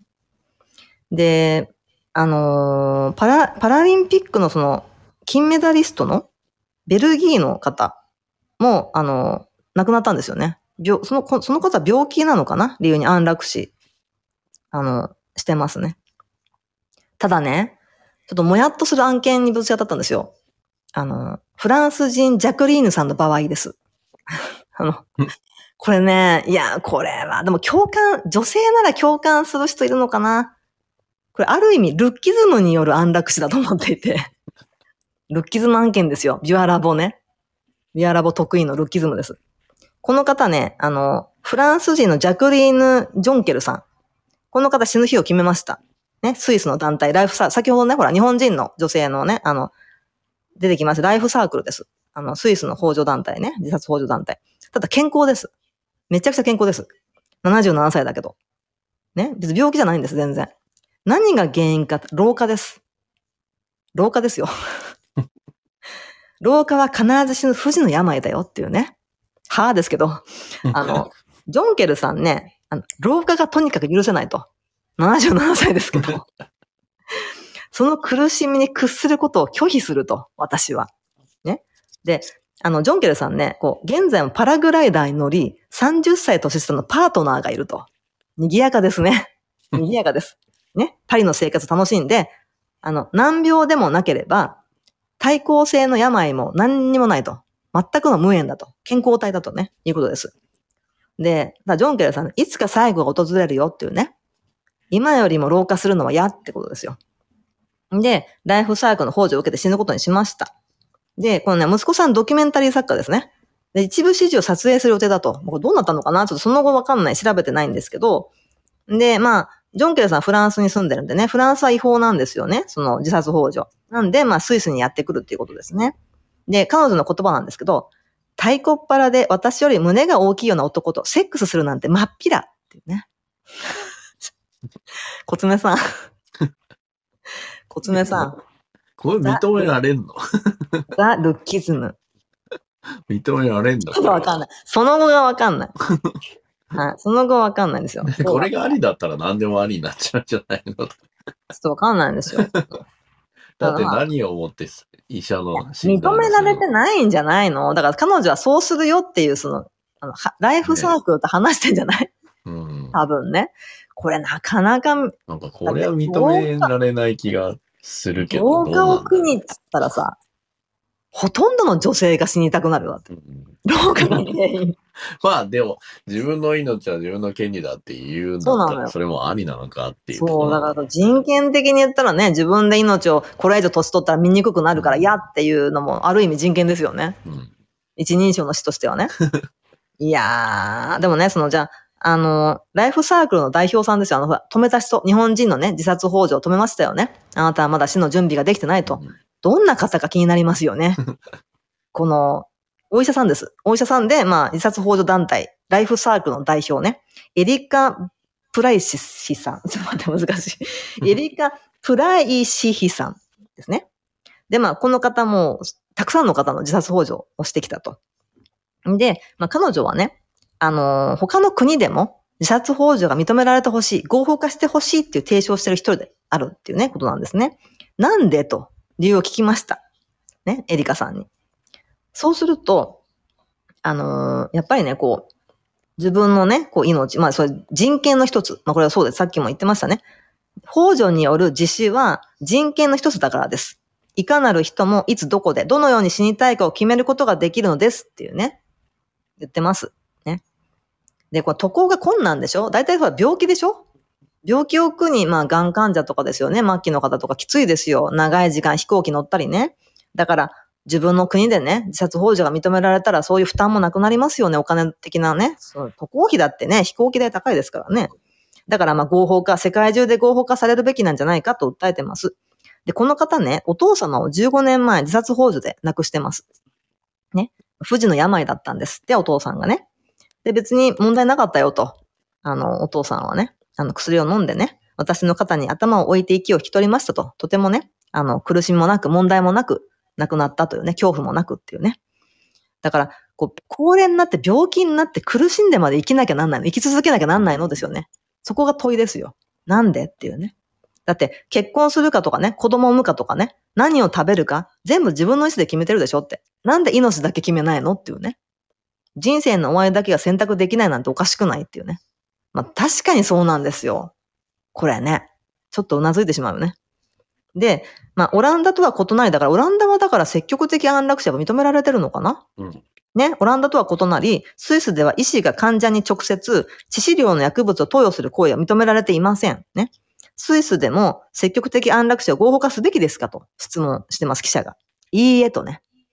エリカさん、いいえ。ね。あれってね。え、なんでですかとね。そう思う理由なんですかって言ったら、私は誰も殺したくありません。びっくりしたよね、これ。ちょっとびっくりしたけどね。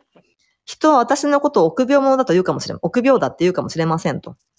でも、点滴のバルブを開けるのは患者自身であるべきだと。ね。で、じゃあ、麻痺とかでね、自分で点滴のバルブ開けられない患者どうしますっていうね、ちょっと意地悪な質問ですよね、これね。意地悪な質問だけど、そのような患者も自分でできますよと。やってますと。で、ライフサークルには、舌や頭を少し動かすだけで、バルブを開けることができるちっちゃな機械があります。もうあるんですね、すでにねうん。ちょっと体が動かないそのためのものがね、あるということですね。ねだからその、結局だからその、まあ、精神疾患は難しいんだってね、その自殺幇助による、もうかなりゴーサイン出ること稀だとね。だだったら老化はだったら老化はもっと無理よね、だって。ょ。そうだ。年取った自分がやんみたいな。精神疾患じゃないの？っていう。ゃ集計障害じゃねえのみたいな。ちょっとあの、カウンセリング受けたらいいんじゃないですね。完全にルッキズムの呪いですよ、それ。ルッキズムの死だよね、それね。ちょっとなんか年取ってもかっこいいって風になれないかなっていうね、ちょっと希望を持ちたいとこですけどね。だからまあ、精神疾患が不治の病認定。こう不治の病かどうかの認定どうやってやるんだろうね。うんそしたらまあ身体的な病気と同様に補助が認められるってね。そう、そういう、そうするべきだと思ってますっていうね。まあ、不治の病も、だから、現状の科学では不治の病うん。なんで、うん、ね、もしかして明日新しい治療法が見つかってって、まあ可能、性もゼロではないけどね。でもそれだったら身体的な病気もそうですよね。でも、うん、もしかしたら画期的な発明のもと？そうん、これ、富士の病認定は結構、ね、難しいですよ。だから、まあ例えば、出てます。例えば。精神科で3回治療を受けても、双極性障害やうつ病、うん統合性、統合失調症が寛解しない。ね。なおかつ生き続けたくないと思っている。だとしたら、これは体の不治の病と同等と捉えていいんじゃないかと言ってます。3回。3回。やぶ医者に3回やったらどうする？やぶの精神科医に3回さ、治んないねとか言われてさ、微妙よね、これね。数字で出ないね。だって、精神疾患とかって、血液検査とかだって出ないしね、ほとんどね。まあ、うつ病かどうかは脳波でちょっとある程度調べられるとされてますけど、にしてもですよね。これ、治んないかどうかまでわかんないでしょだって。ね。ここ難しいよね。3回っていうのがね。適、こなんか妥当な数なのかっていうね。3回っていうね。まあ、だこれは難しいんですよ。その、あと、まあ、健全な判断能力って難しいよね。うんだってうつ病って、とにかく健全な判断能力がない病気だからね。そうなんです。ってことは、うつ病はだってもう絶対に自殺幇助認められるなっちゃうもんね。だから。ね。でも、それだって、こ体の病気と一緒じゃない？心の病気だって。病気なんだからさ。病気って意味では一緒だよね。だから同じように死ぬ権利があるでしょって。彼らにもありますよねっていうね。いやー、だからこれ難しいんですよ。ね。で、あとね、こう、自殺幇助の団体って少なくないですか？って言ってね。え、なんで増えないんですか？限られてますよ、数はね。なんでで、何度って思います？ってやっぱりね、さっき言いましたけど、あの、その都度、警察と検視官が来ると。現場検証にん。ここじゃないかと。なかなか増えないのはね。って言ってますね。ねだからまあ、お医者さんって結局だから、あのーね、お医者さんとしてこう、なんていうの、緩和ケアとかもしますよね。痛み止めとか投与したりもしますよね。その辺はするのにね。なんか、あの、自殺、まあ、死の幇助も同じなんじゃないかっていうね、感じもしてしまうんだけども、あの、まあ、通常のお医者さんの仕事と認められればね、自殺幇助が。たくさんの組織は必要ないよねっていうね。お医者さんができれば本当はいいのかもしれないけど、モルヒネ注射したりね、終末期のまあ、セデーションっていうのこれ、鎮静行ったりするんだから、その延長線上に自殺幇助があってもいいんじゃないかっていう話もね。ただまあ、あのー相当な書類を処理しなきゃならない。どんだけの処理？大量の書類を処理し、警察の現場検証を受けなければならないね。それがちょっと大変なんだって、やっぱりね。で、あとね、これ、致死薬を飲む直前に、自死を思いとどまった人どんぐらいいますかっていう質問なんですよ。先ほど日本人の女性もそうだよね。うん。で、非常に稀だと。かなりレアケース。で、まあ、約500件の自殺幇助を行ったが、直前で死ぬのをやめた人は3人。少ないよね。500人のうち3人が直前でやめた人。ね。で、まあ、その他にも直前で健全な判断能力ないなと。判断力ないぞと。で、中止したケースも2件ぐらいありますね。ってことでした。で、あのー自殺幇助の承認を得た人のうち、実際にライフサークルの支援を受けて亡くなった方は全体の3割なんだって。意外に少ないのかなこれ、3割って数字。ね。全体のは、3割。な、それはどういうこと ?3 割以外の人は。許可受けたんだけど、やんな、やってない。やらなかった。うん。それがまだやってないか。うん、まだちょっと時期がちょっとね、いろんなお金の問題も許可だけは取ったみたいな。まあ許可だけ取ったけど、実際に亡くなってる方はまあ3割ぐらいなんだよっていうね。うん、で、まあ自殺幇助の合法化望んでますね、エリカさん。ただ、阻む最大の要因なんだと思いますって、な、何が阻んでるの？ってね、自殺幇助の合法化。まあ大きな問題、宗教だと。まあでしょうね。うん。でしょうね。最大の敵はカトリック教徒だと。うん。言ってます、はっきり。はっきり言ってます。で、聖書には自殺は許せられないね。ダメよ。自殺ダメよってね、書いてありますと。あなたの命は神からの授かり物だと。神だけが命を奪うことができるんだと。まあ、それがね、まあ彼らの意見ですってね。ただね、私たちお医者さんはね、何度も何度も患者から、患者を死から救おうとしてきたよと。ね。もしかしたら神様は、この人をもっと早く天国に連れて行きたかったんじゃないの？対抗してます。うん。だから医者が手下さなかったら死んでるもんねはいっていう話。医者が命をね、長引かせてると。無駄に長引かせて、ね、長引かせてるかもよってお薬とかいろんな延命治療ですよね。いろいろありますよ。ね。でも助けてる。それが、どうなの？神に反してることかもよ、もしかしたらね。っていうね。で、まあ、ひどい死に方しなきゃなんない。認知症とか本当にひどいでしょ？本当ひどいですよ。壮絶ですよね。壮絶な家族もね、思い出せなくなっちゃったりとかしてね。で、まあ、ひどい死に方をしなければならなかったことを、神様や聖書は、本当にこれ望んでたのって。神様望んでますかって。人間の尊厳とかなくしていくような病気とかね。それでも神は望んでるのっていうね。ここに疑問符を置いてます、エリカさんはね。んで、まあ、じゃあ、自殺幇助っていずれ世界中に合法化されると思います？っていうね、質問ですよ。これね。あのー難しいよね、これね。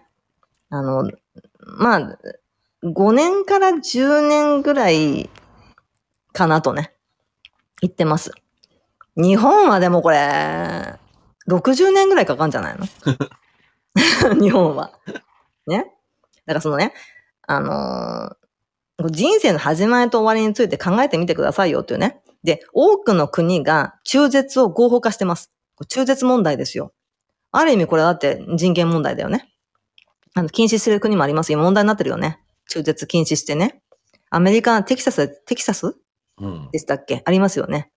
レイプされても下ろせないっていうね。問題になってます、今ね。考えてよっていうね。あの、病気でもなく生きたいと思ってる人間をなぜ殺すのって。中絶ね。これ合法化されてるよねっていうね。もしよ、この胎児に声があればって話ですよ。ちょっと怖い話になりますけど。ね、書いてありも読んでくださいね。この上のリンクに書いてありますからね。まあだから、中絶を合法化した国は、ほぼ同じ数のね、まあ、法助死が合法化されると思うと。中絶が禁止されてるんだった、あ中絶が OK だったらば、自殺法助も OK になるんじゃないかと。その可能性は高いぞと。まあ5年から10年以内にそう確信していると言ってますね。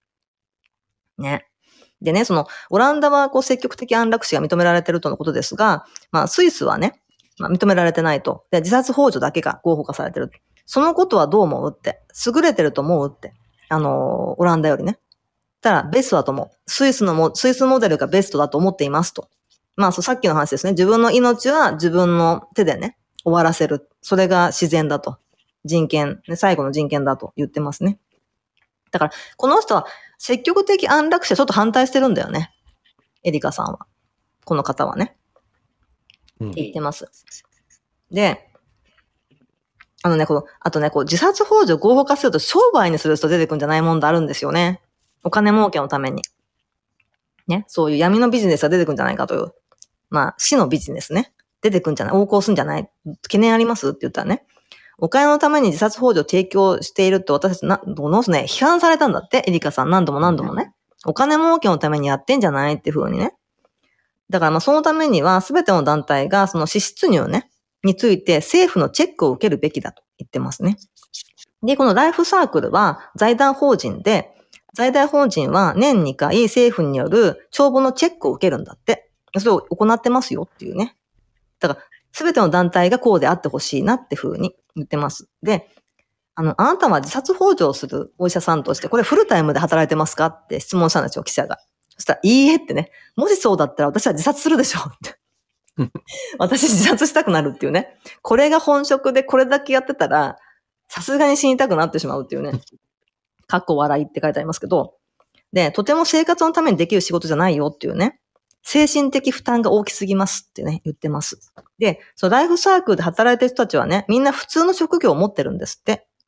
財団ではパートタイム勤務ってことですね。全員がね。で、このエリカさんも、大丈夫です。小妻さん大丈夫です。なんか、大きな音します。大丈夫です。大丈夫ですか？岩が落ちてきたのかな？川に岩が落ちてきた。私自身は家庭医として生計を立ててるっていうね。だからまあ、お医者さんなんですよ、この人ね。お医者さんとして働いて、まあ、パートタイムで自殺幇助のね、仕事をしているっていうね。ただね、あの、この方ね、5年前、スイス人の高齢女性に対する殺人容疑で起訴されてます。これがね、いや、まあ、結局無実になったんですよね。とのことです。まあね、そのいろいろ、だから、こういうことあるからなかなかやりたがらないってのありますよね。いろいろ問題それこそ、本人は死にたくても、家族が。死んでほしくないって思ってる場合は、うんうん。まあ訴えられたりする可能性はあるそう、から、ね。そうなんですよね。うん、まあそういうことと、ね、あのーうん戦いながら、まあ彼女は自殺幇助というのは最後の人権だとして、まあ活動を続けてるっていうお話ですね。いやー、だから結局その、あの、日本人の、その直前でもう死を、死ぬことやめた女性ね、20代の女性も、お金の問題ですよね。国からちゃんとこう、病院で治療を受けるとかね、日々生活のためのお金が潤沢に回っていれば、まあ、ご両親がもし亡くなられたとしてもね、自分一人でもちゃんとそういうヘルパーさんにね、あの、家のこと手伝ってもらったりとかね、食事のね、提供とかしてもらいながらね、あの、生きていけると思うんですよ。一人でも。行き届かないよね。孤独死なんてないもんね。だってそんなこと行き届いてたらね、工場。工場が行き届かないっていう前提があるから、結局だから、社会の構造の死だよね。本当に。なんかそこだと思う。そこがだから、クリアされてないから、そこがクリアされたら逆にね、死なないっていう選択もあるんじゃないかと。うん。だから、まあ子供の自殺とか、まあいじめとかありますよね。それだって、学校に、だから登校至上主義みたいのがあって、学校って行くものだっていうもう前提があるから、行けなかった子っていうのは、じゃあどうするってね。じゃあなんか、あの、フリースクールあるじゃないフリースクールって簡単に言うけど、高いんですよ、お金。金持ちしか行けないの、フリースクールなんて。で、しかもフリースクールの性犯罪とかあったりするからね。最低でしょ？だって、救いを求めた先で性犯罪を受けちゃうのよ。そんなね、だって、どこが安全なフリースクールかなんてわかんないでしょだって。見た目はちゃんとやってるっぽいからね。どこだ、どこの団体だってね。だから受け皿ですよ。受け皿問題があるよね。で、なんでそもそもいじめられた子が学校行けなくなっちゃうのよね？いじめた子の方が、なんで学校行ってんだよ、普通にね。おかしくないこの構造ね。だもう学校教育も変えていかないとね。ダメですよ、今のままじゃね。本当に。だって不登校児がすごくいっぱいいるんだからね。もう制度が完全におかしいってことだからね。どう考えたって。だから、助けを求める先でしょ？結局。だってまあすごいさっきの腹を割って話せる友達がいるかどうかってすごく大きいですよね。ただ、危な、気をつけてもらいたいっていうか危ないのは、クラハとかでね、なんか腹を割ってさ、全く会ったことも見たこともないような人ですよ。クラハにいる人たちはね。急によ、スピーカーに上がってよ。自分は今死にたいとかさ。そういうことを、まあ、いわゆるだから、ウィークポイントだよね。を言ってしまうっていうのはすごく危険なんですよね。だって、それを餌にお金儲けしようとする人いっぱいいるんだからさ。まあ、ツイッターとかであったよね。だから、殺人事件ね。ここで知りたいっていう人。9人ぐらいだったかな、うんほとんど若い女性だったんだよね。10代の女の子だったんですよ。なんだっけ、ザマでしたっけあそこ。埼玉だったっけ、なんだっけ。ツイッターでちょっと死にたいとかね、行き場がないような女の子に優しく声かけて、男性がね、あの、殺しちゃったよね。全員ね。ひどかったよその事件ね。だツイッターってね、あの、闇垢ってあるんですよ。私もやってました。なぜやってたかっていうと、本当に自殺が多いんで、若い子の。知りたかったんですよ。何に苦しんで、なんで死のうとしてるのか。で、私も19歳の人間になって、相当サバ読みましたけど、19歳になりきって、あ、ツイッターでは写真載せなくてもいいからね。写真なんか適当に拾ってきて、19歳になって闇垢を作って、あの、は潜り込みも潜入しました。もちろん何全員 全員病んでるよ。当たり前だよ。闇垢だから。そりゃひどい現状が広がってたよね。中学生ぐらいの子が精神薬をものすごい飲んでるんですよ。うんというか、精神科医が中学生に精神薬出すのと思って。それはベンゾとかね、ベンゾ系とか一番やばい依存性の高い薬ね。まあ、デパスとかですよね。まあ、例を挙げると。普通に飲んで、ものすごい量飲んでるよね。で、時々やっぱオーバードーズしちゃうよね。大量に飲んじゃうんですよ。うん。で、病院に運ばれたりね。今閉鎖病棟にいますとかね。閉鎖病棟が帰ってきましたみたいなさ。ゴロゴロいるんですよ。どこまでが本当かわかんないよ。うんまあ、何割かは嘘かもしれないけど、それにしてもね、私も経験者なんで、わかるんです。あの、薬、だから何の薬かとかね、銘柄とかね。あと、まあ、漢字ですよ。わかるんです。本当かどうかなんとなくね。嘘ついてる子なのか本当なのかわかるんですよ。本当にね、い闇、闇ですよ。闇垢の闇がね。すごかったよね。下手したら小学生もいるぐらいな感じですよ。精神薬普通に服用してるのね。だから依存性の高い精神薬をすごい若年層で取るってものすごい危険だし、あの、本当にちゃんとした診断が下されてるのかってもう疑問ですよね。正直。だって、精神科って、まあ適当なこと言ってね、あの、言えばまあ、結構簡単にうつ病認定は出ちゃうんですよね。他の病気は難しいかもしれないけど、うつ病っていうのは意外に簡単にうつ病っていうふうに診断されてしまって、で、当日も薬が出るんですよ。これ飲んで2週間様子見てくださいって感じでね。だから、飲んだ風にして、薬をいっぱい溜め込んでね。で、大量服薬するっていう方もたくさんいるんですよね。そういう10代の子たちもね。何なのかな？だから、まあ、大体がやっぱり、あの、親と話せない子だよね。親と話ができない子だよね。そういう本当の気持ちとか、ぶつけられない子たちですよね。だからまあ、いい子にいい子を演じたりとかね、平気なふりをしてたりとかさ。でも、夜中寂しくなってね、ツイッターの中に現れるみたいなさ、居場所がないっていう感じですよね。まあそういう10代の女の子をね、渋谷でフラフラっとしてる女の子を救うってね、なんだっけ、なんとかじゅんさんって女性いましたよね。その、カフェ。そういう、あの、居場所がない女の子でカフェね。そういう居場所を作ってるっていう、あの、活動をね、NPO かな？活動してる方もいますけどね。足りないよね。手が足りない。本当に。それだけたくさんいるのよね。すごいもん。だってあの、命の電話が繋がらない問題ありましたよね。あれ最低だよね。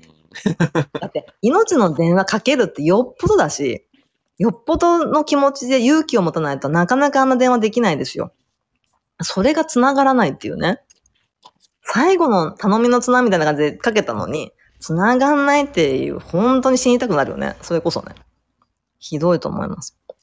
ただまあ、坂口京平さんがね、なんかアーティストさんの自分の電話番号さらしてね、命の電話っていうね、命の電話って、ね、表彰登録あるのかな？だから、命の電話って言ってね、自分の電話番号さらしてね、ずっと自殺したいって子たちと会話をもう10年ぐらい続けてるのかな？だって彼も最近病んじゃったんですよ。あの、躁うつ病を一応寛解したっていう2年ぐらいかな、お薬も飲まないで、田舎の方でね、畑とかやりながら、まあ、絵描いたりとかして、本出したりとかしてね、活動してるんだけども、彼もね、最近ちょっと落ち、落ちちゃってね。すごい、もう2年ぶりなのかななんか本当に、やばい状態になっちゃったって言って、まあ今、元気で、またね、ツイートしてますけど、ただ年内は命の電話休むっていうね、年明けまでみんな頑張れ、みたいなね、ツイートしてましたけど、まあ彼に救われた人もたくさんいるんじゃないのかなと思うんですよね。ただ、いたずら電話も多くてね、有名人だからね、冷やかしとか怒鳴る人もいるみたいでね、ちょっとその、坂口さん精神やられちゃうね、やっぱりね。一日何十件も折り返してるんだからね。だから、こう死にたくなるって誰しもあると思うし、まあ、思わない方がね、結構、あの、珍しいぐらいかもしれない。一度ぐらいはね、死にたいって、まあ誰しも思う。まあ思春期とか特にね。なんで自分は生きてんだろうとかね。自分の価値ってなんだろうみたいな、やっぱ思春期って思いますでしょ？一度ぐらいね。まあその辺で、あのー誰しも考えることなんだけども、それが弱さって言っちゃダメっていうね。弱さじゃないよってことなんですよ。まあ、なんだろうな。頭もいい子なんじゃないの？下手したらね。頭もいい子なんじゃない？だからすごい考える子なんだからって。めちゃくちゃ考えるでしょ？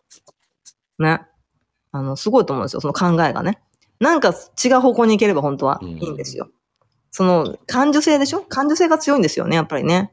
あの、そういう死にたいとかね、自殺考えちゃう子って感受性が人一倍強いんで、まあ、だってすごい鈍感だったらだって考えないでしょ はい。悪口じゃないよ。悪口じゃ鈍感力って言うでしょ鈍感力も都会で暮らすには必要よ。だって、社会生活にはね。鈍感が悪い悪いわけじゃないんだけども、まあでも、あんま死のうと思わないかもね。やっぱり、ちょっと感受性がピーピーっとしてる子なんじゃないのかな。だから、じゃあそういう子たってどうすればいいと思うんですよ。ね、そう思った時に。人権教育もままならないよね、今の学校教育だったらね。親だってそんな教育受けてないから、なかなか子供に教えられないじゃないですか。ね。まず親が勉強しなきゃならないんだけどね、やっぱりね。私も勉強中ですよ、ジェンダーの問題とか、本当ね、ここ半年とか1年ぐらいですよね。そういう本読んだり勉強してるのね。ジェンダー問題とかね、人権問題とかね。まだまだ全然知らないことたくさんあるし、本当に。あの、馬鹿にされるぐらいわかんないですけど、ただまあ、自分なりにね、まあ、コツコツやってますって感じで。でね、その、若い子が死にたいっていうの、病気とかじゃなくてもね。それってやっぱり、よりよく生きたいの裏返しじゃないかっていうね。こう、そういう説ありますよね。死にたいは生きたいなんじゃないかっていう説ありますよね。自殺は否定しないんだけども、ただね、あのーまあ、自殺が別に罪じゃないよってところから、その死ななきゃならない理由ですよね。うんそれが控除でどうにかなる問題なのか、それがどうにもならないのか、あの、治療でどうにかなる問題なのかならないのか、そこをちょっと吟味できたら本当はいいよね。本当はね。一人じゃ難しいかもしれないけどね。だからそれはアドバイスする人がいない場合は、ちょっとね、若い世代では難しいかもしれないけど、だからそれは最終手段としてのってところが本当にそうなってるかってとこですよね。救える命もあったかもしれないっていうところはちょっと考えさせられるよね、やっぱりね。思います。で、このね、あの、死にたくなったら哲学しろっていうね、哲学しようぜっていうなんか、あのーページがあってね、たまたま見つけたんですよ、これね。で、まあ今話した話もちょっとそこに書いてあるんですよね。で、あのね、この方ね、なんだっけな。まあいろんなこと書いてあるんですが、ショーペンハウアーさんっていう哲学者なのかな？ちょっと詳しくないんですけど、ショーペンハウアーさんの自殺についてっていうのは読むと、面食らうっていうね。なぜ面食らったかっていうと、自殺を否定してないからだと。このね、ブログの方は言ってます。ね。大体ダメだって言われるでしょ？うん大体ダメだって言われる まあダメだ前提での話をするよね、うん大体。でも一応この本は、まあ自殺は否定しないと。でもですよね。でもですよ。ただですよね。ただだからその希望が完全に断たれた時ですよね。うん最後の自由の行使として自殺は認められるっていうのは、これが前提なんですよ。完全に断たれたと、希望が。もう希望はないと、絶対に。で最後の自由だと。まあ、人権、自分の人権だよね。その行使としてだったらいいよと。認めるよと。ねそこが難しい。だから、結局は自殺を、自殺を思いとどまる理由も原理的には一個だと。それは、こう自由の可能性。可能性だよね、やっぱね。可能性があるかないかだよね。ここ大きいよね。希望が見つかるかもしれないっていうところは、ちょっと、やばいぞと。見つかるかもしんないっていうね。それはちょっと、じ、なんか、なんなのか思い悩んでる本人にそれを言うのは酷だけど、ね。思えないから病んでんだからさ。希望がないと思ってるから病んでん。希望があるかもなんていう人はね、死なないでしょそもそも自殺しないから。希望がなくなる病気がうつだろう。そうなんですよ。これどんどん矛盾してくるのよ。だこういう話って大体そうなんだけど、当人に響かないんだよね。結局。当人は多分これ読まないし、哲学してないかもしれないし、うん希望があるかもとか思思ったら 食いとどまってるもうね。もうやめてるよね。うんだから死ぬまで行っちゃう人って、そういう声が届かないのよ。届かないんだよね。だからそこなんだよね、問題は。だからやっぱり構造から変えていく、まあね、結局だからそのこう社会の構造を変えていかないと、工場をね、もっと増やすとか、まあなんか生活保護をもっと受けやすくするとかね。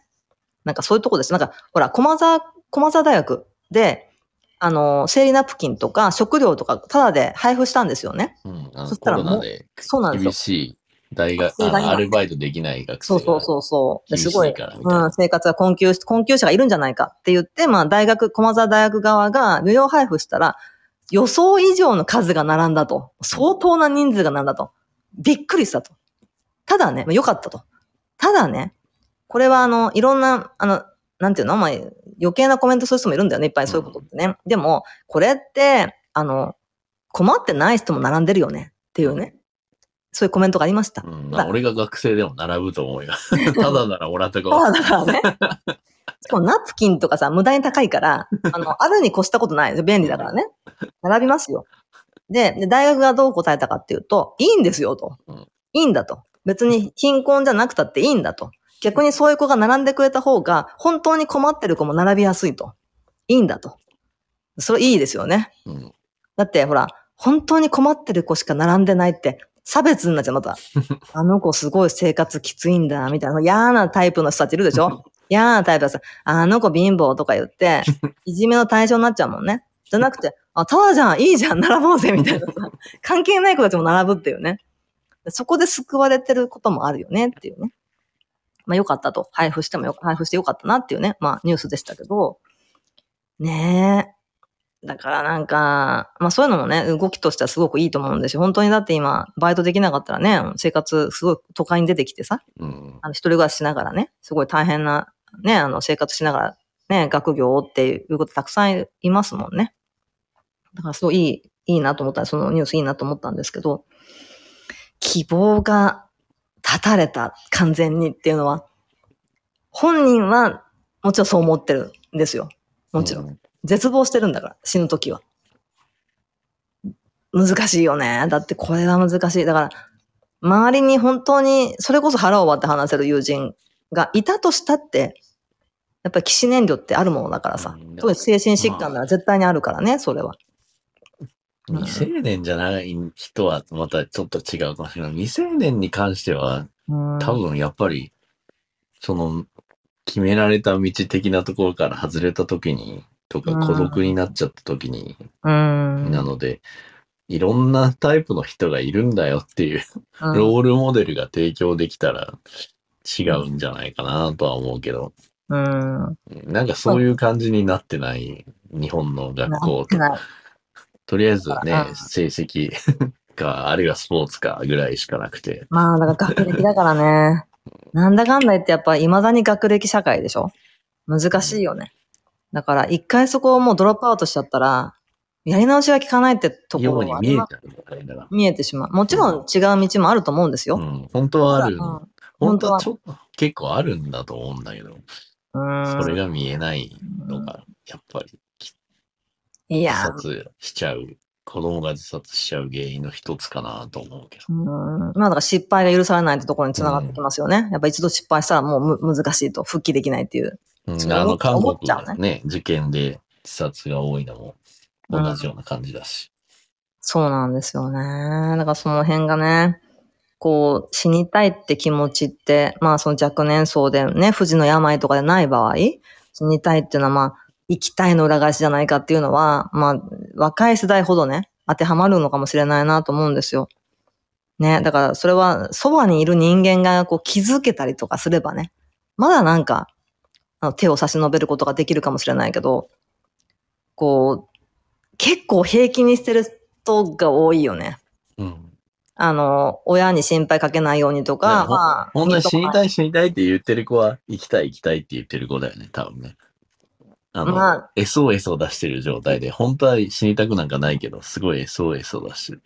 で本当に死んじゃう子は、確かに結構何も言わなくて突然死ぬパターンの方が多いのかもしれない。まあ、兆候が全く見えないって場合もあるかもしれな。うんさっきの アマゾンの多分息子さんもそうだったのかもしれない。うん。親は気づかなかったって言ってる。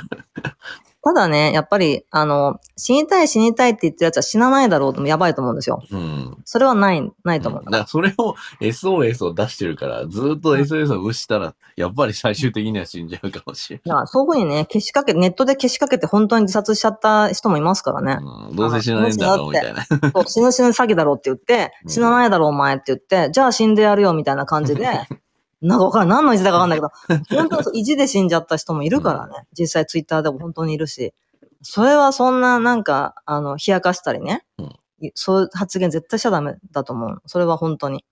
だって、ね、それはほん、本当のとこわかんないわけだから。うん付き合ったこともないし、一緒に暮らしたこともないし、会ったこともないんだからさ、それこそ。わかんないでしょ。死にたいなんて言ってやったら死なねえよなんてよくそういう大人いるけどさ、うん。そうじゃないよっていうね。それはわからない。その子のことなんて本当にわからないんだから。死にたいって言ってる子がいたらもう話を聞くことしかないよね、だって。ジャッジしないで。ジャッジしないで、あのーコメント、何？アドバイスしないで。何にも教えないで。教えたがりおじさんいっぱいいるからね。なんかさ、あの、優しい子とかさ、ちょっと、うんうんって人の話聞く子とかさ、もうすごいそういうおじさんおばさん吸引するよね。あなたはね、とか、もっと強くならなきゃ、みたいなさ、そういうおばさんおじさんがさ、いっぱい吸引すんの、なんか。砂鉄みたいな。磁石と砂鉄みたいな。ふわーってね、なるんですよ。絶対ジャッジはしない。そして、教えない。上からね、神目線で話さない。重要だよね。向こうが話してくれるんだったらもう聞こうよ、とことんさっていう。5時間でも6時間でも聞こうよ、もう。とことん聞こうよ。死にたいって言ってるやつのこう言葉をね。それが坂口さんの活動だと思うんだけどね。日に100人とかすごいきついと思うよ。それもボランティアだからね、あの人ね。どんだけの精神力でやってんだっていうね、10年ぐらい。すごいですよ。気合入ってるよね、本当にね。いやー、だからその、死にたいが、どっから来てるのかっていうのが、ね、あの、そこは急に会ったその日にわかんないよね。うん。わかんないよ。だから、まずはだから、話してくれるっていう状況を作れるといいよね。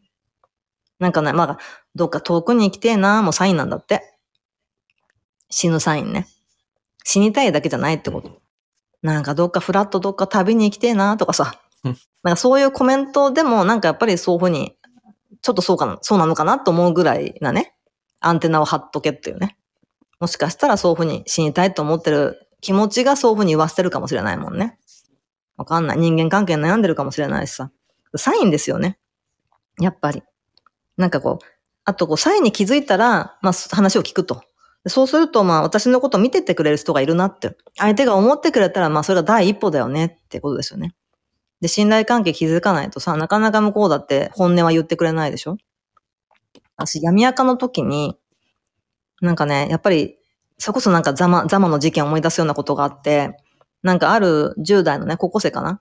が、まあ私に相談してきたんですよ。私だから19歳だからね。そう、もうちょっと問題だけど。問題です。問題ですけど、あの、これ架空の話として聞いてください。今更。いいんですよ。もう今やってない。今やってないですよ。一時期ちょっとやってました。ちょっと、あの、救いたい気持ちでね、お、おせっかいです。おせっかいですよ。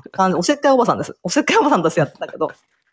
で、なんかね、あの、まあ、家庭に居場所がないっていう高校生の女の子が、なんかツイッターで知り合った男性と、なんか会いたいって言われたと、男性から。で、会いに行こうと思うんだけどっていうのね。えっと思って。で、いろいろ話を聞いたんだけど、なんか、まあ、絶対に行くなとも言えないから、そんな立場じゃないからね。だから、いや、会うとしたら、じゃあ、人がいっぱいいるところ？だファミレスとかさ、人がいっぱいいるファミレスとか、まあ明るいとこね、あとまあ、暗いとこで会わないように、あとまあ二人っきりにならないように、とにかくそれだけは気をつけてねって風に、あの、伝えましたけど、あ、わかりました、つってね、わかった、つってね。なんかそういう感じのやりとりとかね。あとなんか親に暴力を振るわれてると、虐待されてるっていう男の、男の子がいて、まあそういう子はなんかそういう相談所みたいなね。あの、その虐待の、その電話番号を教えたりとか。何者なんだよ。19歳じゃないだろうっていうね。話ですよ。ね。まあそれで別にどうにかなったかわかんないですよ。何の助けにもなんなかったかもしれないしね。無駄かもしれなかったけど。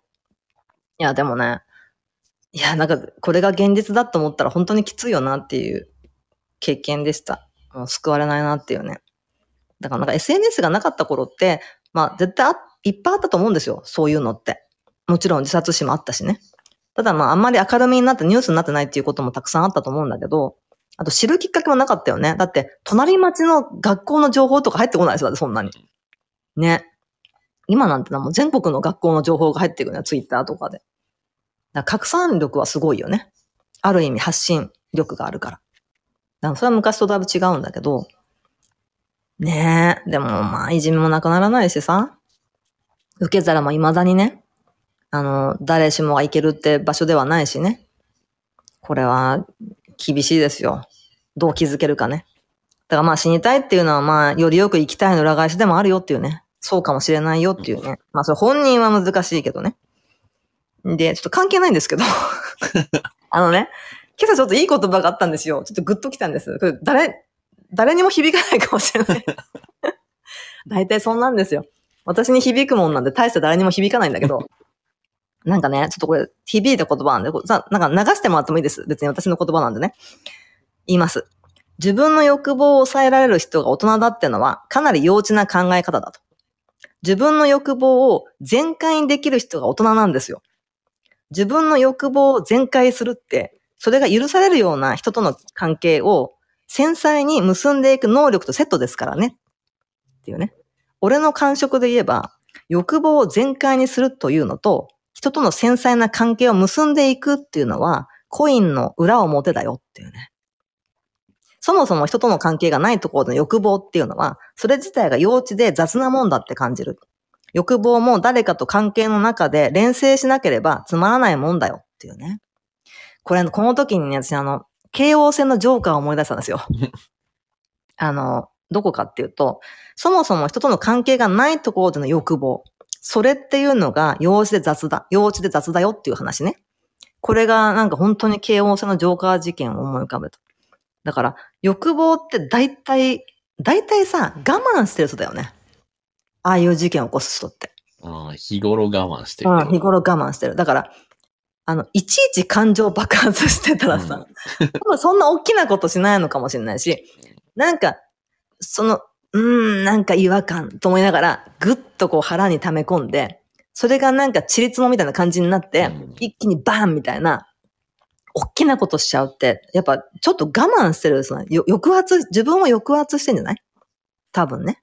と思うんですよ。感情を抑圧してるってこと。うんうん。で、じゃあなんで感情出せないの？と思うんですよ。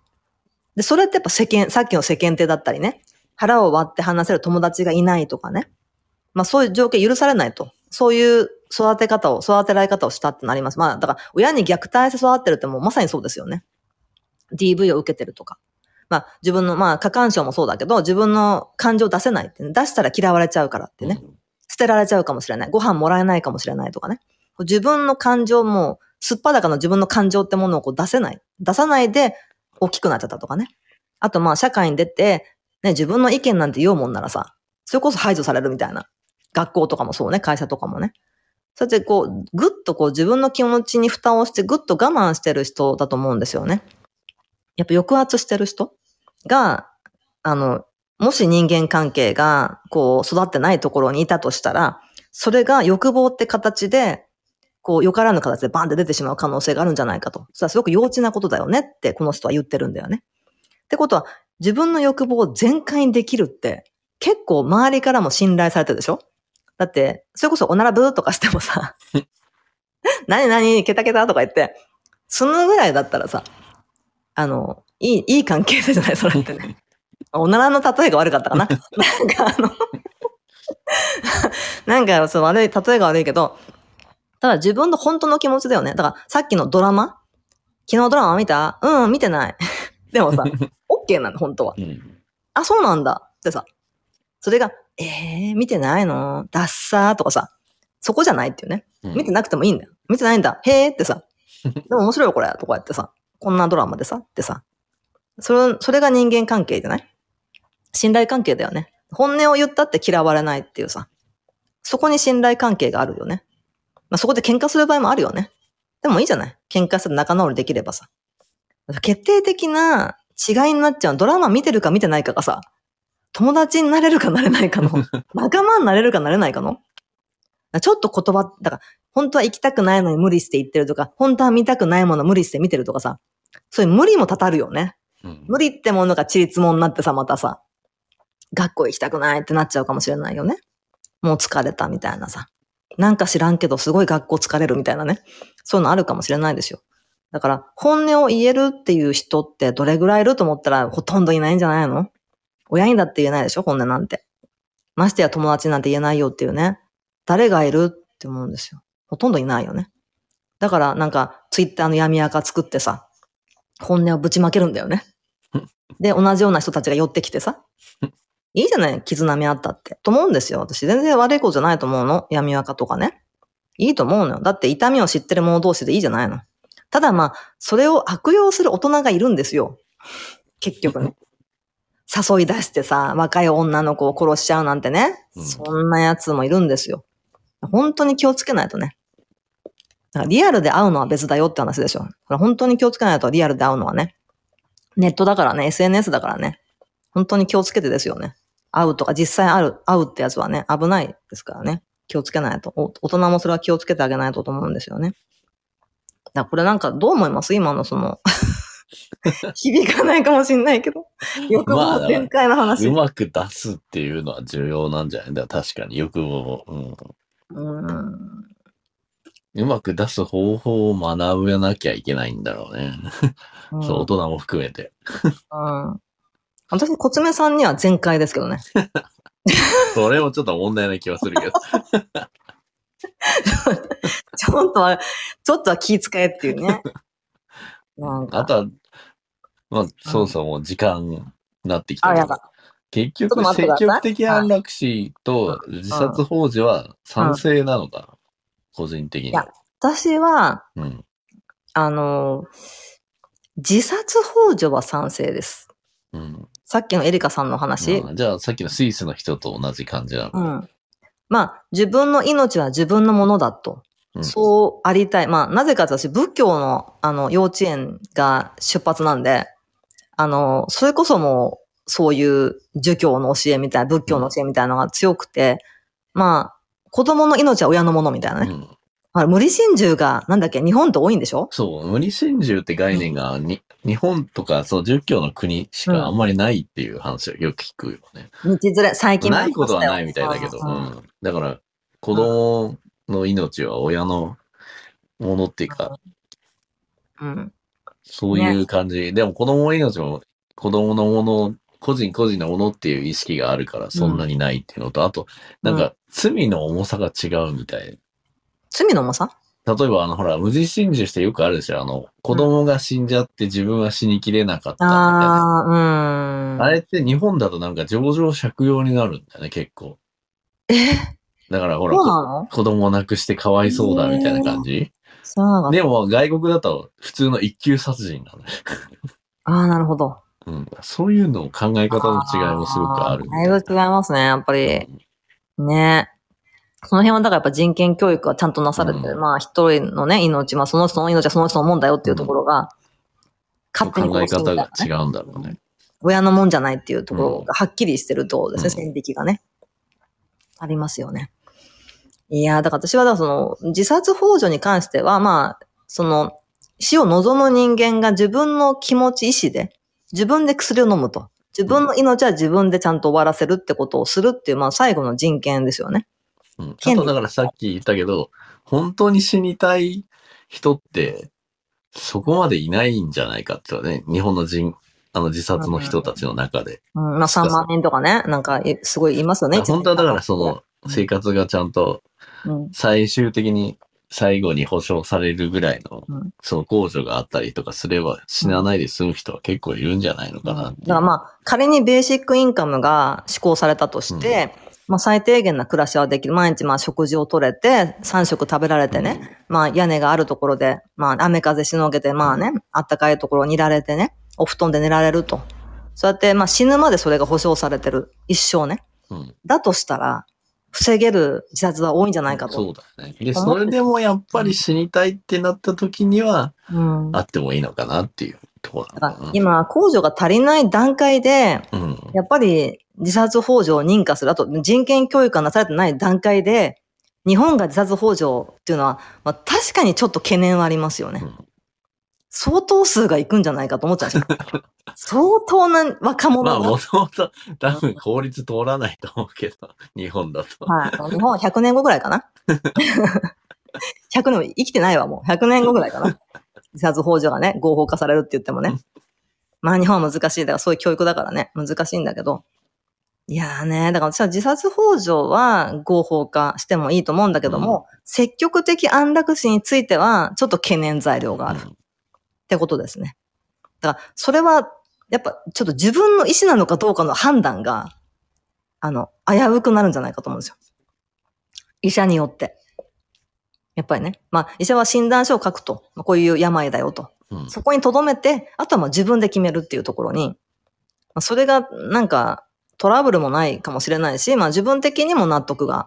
やっぱり誰かに殺してもらうよりは自分で、その安全な方法でね、うん一応そのヘルパーさんも見守ってる中でね、孤独ではないっていう状態で、誰かに守ってもらいながら自分の力で死ぬっていう、自殺幇助っていうのはまあ、私は合法化は、あの、賛成ですね。ただ積極的安楽死に関してはちょっと懸念材料があるっていう段階ですかね、今はね。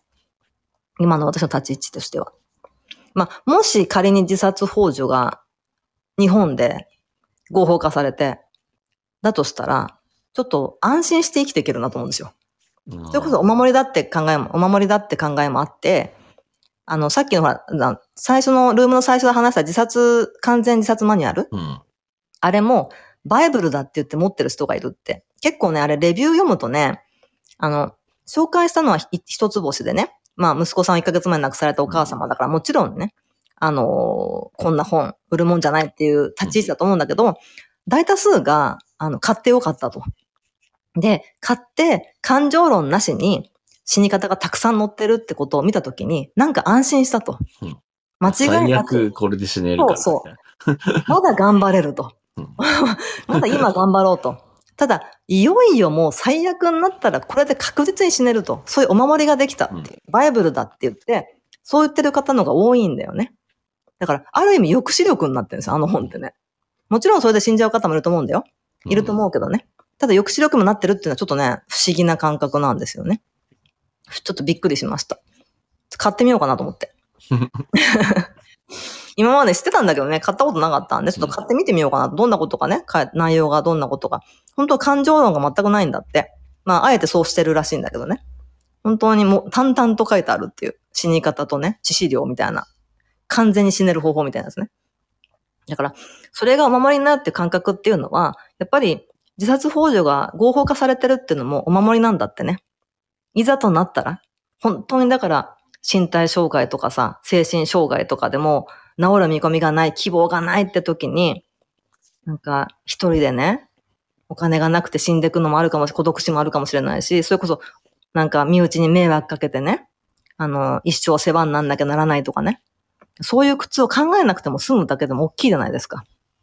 ね、いざとなったら、うんここで死ねるんだという最後のね、あの、受け皿みたいなものがあるかないかっていうのは大きいと。まあ、それがスイスの国民がこう、ほとんどが賛成したってね、あの、自殺幇助、合法化しろって賛成したっていうのは国民票が高かったっていうのはやっぱそこも大きいですよね。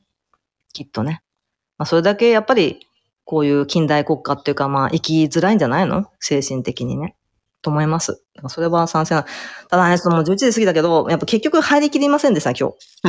まだ、まだ話足りないね。まだまだ。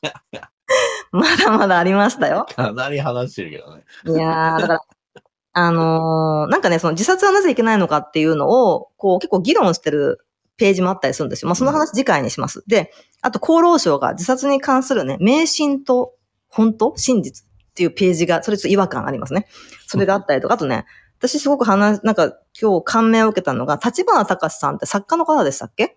あの NHK のね、ジャーナリストの人ね。じゃないですか。亡くなったんですよね。うん最近かな？亡くなったんだけど、最近。うんはい。で、立花隆さんが死生観をね、結構ネットに書いて、それ読んだんですよ。まだちょっと、あの、第1しか第4まであって、第1しか読んでないんだけど、これが素晴らしくて、あの、死って怖いって思ってる人どれぐらいいるかわかんないけど、まあ、死が、死なんて怖くねえよって人もいるかもしれないけど、私はやっぱ死ってものがすごく怖くて、子供の頃から。めちゃくちゃわかんないじゃない？死ってなんだかわかんないから。で仏教で脅されて、脅迫されてるからね。血の池地獄があるよ、みたいな。悪いことしてたらお天道様いっつも見てるよ、ストーカーかよ、みたいなね。お釈迦様ってストーカーかよ、みたいな感じで、どこでも悪いことしたら見てるからね、みたいなね。最後の審判が行われて、地獄に落ちんだぞ、みたいなさ、そういう脅迫を受けて育ってるんで、死が覚えてる。死後の世界が怖いってやつ。はい。死んでも世界があったらどうしようっていう怖さですよ。ね。私みたいな人間なんか絶対地獄に落ちるじゃんってやつですよね。やだやだっていうね、どうしようっていうさ。だからなんかその辺で怖いんですよ。で、まあ、養老先生がね、死後の世界なんかねえよって言って、うん。バサッと切ってくれたんだけど、それでも、死ぬ間際ってどんなんとかさ、痛かったり苦しかったりなんかありそうだよなと思って嫌だなと思ってたところ、立花隆さんが、あの、以前 NHK で行われたね、こう臨死体験みたいなその特別版、NHK スペシャルかな。まあ、そのことを語ってるあのページを探してぶち当たって。なんか臨死体験の確かに本書いてたようなうん、なんかね、本も書いてるし、なんか番組でもそういうコメンテーターみたいな、なんかそういう、やったらしいんですよ。結構人気な番組だった、視聴率もすごい高かったみたいで、私見てないんですよね。それすごい人気だったんだって。で、その番組を見て、なんか死ぬのが怖くなくなりましたっていう層もいたらしくて、で立花さん自身もやっぱ若い頃は死ぬのが怖かったんだってね。でも、なんかいろいろ研究したりとか、まあ本書いたりとか、まあ NHK の特番とかね、いろいろ番組作るにあたって、いろんな研究者とかね、いろんなの、あの、いろんな文献にあったりとかして、なんか死ってそんなに怖いもんじゃないんだなって思えるようになったと。まあなんでそうなったかっていうのをもうすごく長いね、あの文章で、あの、ネットに記事が上がってたんだけど、それちょっと一個だけ読んだんだけど、すごく良くて、これは面白いし、知らなかったこといっぱいでうん、あの、発見がいっぱいありました。だから、それも本当今夜言いたかったんだけど、あまりにも僕詳しい、あんまり怖くないので。コツメさんみたいな人もね、一定数いるんですよ。死ぬってことそんな怖くねえっていう人うね。んなんかまあ、あの、うん星の材料になるだけだと思って。まあね、宇宙のロマンですよね。そういう人もいるんだけど、でもま、あでも痛いのは嫌だけどね。まあね、痛いのは、ミッドサマーも、ミッドサマーってなんだっけ、痛いのやめてと、恐怖をなくしての二人が焼かれるシーンがあるんだけど、結局だからなんか、痛いのやめてが一番苦しんで死んだっていうね。うん。そういうなんかオチがあります。ミミッドサマーね、映画のミッドサマー。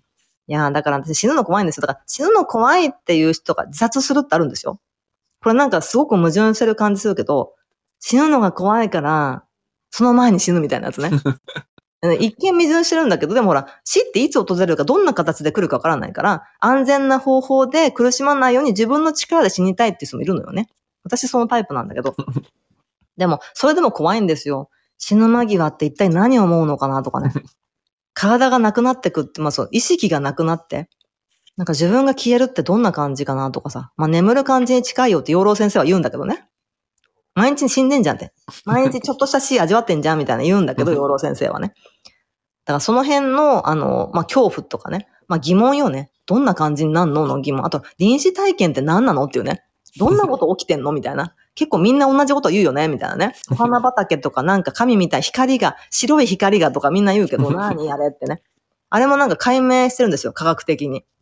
そのなんか話を今日したかったんだけど、もう時間がないし、あの口がか乾きまくってるんで、な第2部決定みたいな感じ。第2弾、あの、キンキンにやりますよ、近々ね。大丈夫かなまた、あのは、録音残らないんじゃないかな。今日の録音残らなかったら、多分、クラハの審査が入ってて、ビワラボやべえぞと。あのクラブやべえぞと。キワキワなことやってんぞって言ってね、多分、あの、審査入ってるかもしれません。今日残んなかったらね、残ってくれ。前回残んなかったからなこれ、リプレイゾーンになってますよね。オーディエンスの皆さんね。確認してください。なってますね。なってます、なってます。録音されてますよ。ね。残るかどうかはわかんない。前回みたいに消えてしまうかもしれないけど、ね、一応録音してます。ってことでね、最初から聞きたいなっていう方はね、あビワの演奏も入ってますから、最初ね。もしよかったらね。第2弾いつにやろうかな明後日とかですかね。明後日の昼間私ルームやるんですよ。あの、正義を振りかざす人がたくさんいて困ってるんでね。正義というテーマで、昼間ルームをね、あの、クラハ、クラハお友達とやるんですけどね、昼間ね。水曜日。明日祝日でしたっけ？明日祝日。明日やります？連日。連日。まあちょっと考えましょう。やりましょう。明日か明後日かしあさってぐらいね。はいね、第2弾やりますんでね。この続きを聞きたい方は、ぜひね、また遊びにいらしてください。ね。いや、オーディエンスのね、皆様も、本当ね、今日アザーの方々もね、いろいろ来ていただいてありがとうございますね。あの、私のフォローしていただけたら、フォローを返しますのでね。フォロー返し、あの、しますので、フォローバックか。フォロー返し。フォローバックね。フォローバックしますんでね。あの、別に、あの、お気軽にフォローしてくださいね。あと、まあ、私のクラブ、あの、ビワラボっていう、まあ、あの、別にほとんど音楽の話しませんけど、あの、せっかく音楽のアートの話した前回がね、残らなかったっていうね、悲劇ですよ。ね、今回はまた社会問題になりましたけどね。まあ、そんな社会問題もぶった切りながらね、あの、行っております、ビワラボですけど、まあまあ、ビワラボね、クラブフォローもしていただけたらお知らせがね、行くと思いますので、ぜひね、お気軽にということですね。じゃあ、コツメさん、ちょっと閉めて、今日閉まるかな、部屋ね。なんか前回、エンドルームしても、なんか3分ぐらい部屋が残り続けたっていうバグったんですよ。そのバグったせいじゃないかっていうね、ルームが残らなかったのはっていうね、感じもありますけどね。今日はちょっと、綺麗に死ねますかね。ビアラボ。ね、散り際がね、どうなりますかちょっとわかりませんけど。じゃあ次回は、あの、まあ、その、厚労省のページの話とか、まあ、自殺はなんでいけないのの、みんなの討論会ね。面白いですよ、この議論を組み交わせて。ね、自殺っていけないのっていうね。それをみんなでネット上で言い交わしてるっていうサイトがありましてね、それがちょっと、あの、興味深かったんでね、その話とか、あと、まあ、立花隆さんの、臨死のね、臨死体験って何で、ど、どんなことっていうね。あれって死後の世界なの？そうじゃないの？みたいな。その話が面白いんで、まあ、その話を交えながら、まあ、当事者性も持ちながら、ちょっと話していきたいなと思っております。って感じでいいですかね。はい。はい。ね。では、長い時間ありがとうございました。ね。ビアラボでございますけどもねありがとう。ございました。今日は、はい。この感じで終わり、エンドルームしたいと思います。次回ね、まあ、近々明日か明後日かしあさってぐらいに、あの、この自殺大国ヘルジャパンね、減らない自殺問題を第2弾お届けしたいと思います。今日話せなかった部分をね、話したいと思います。もしね、その時にちょっと、あの、雑談とかね、あの、スピーカーに上がってくれてるか、くれる方とかいたらね、その時にちょっとね、お時間が大体ないんですよ。私の問題ですけど。喋りまくってるからでしょ。はい。あの、よく飛行機が飛んできてね、どんだけアウトプットあるんだってね。ってことはどんだけインプットしてんだっていうね。言われてます。ね。なんかね、アウトプットしないとなんかね、脳が破裂するんですよね。そういう病気なんです。スキャナーズか？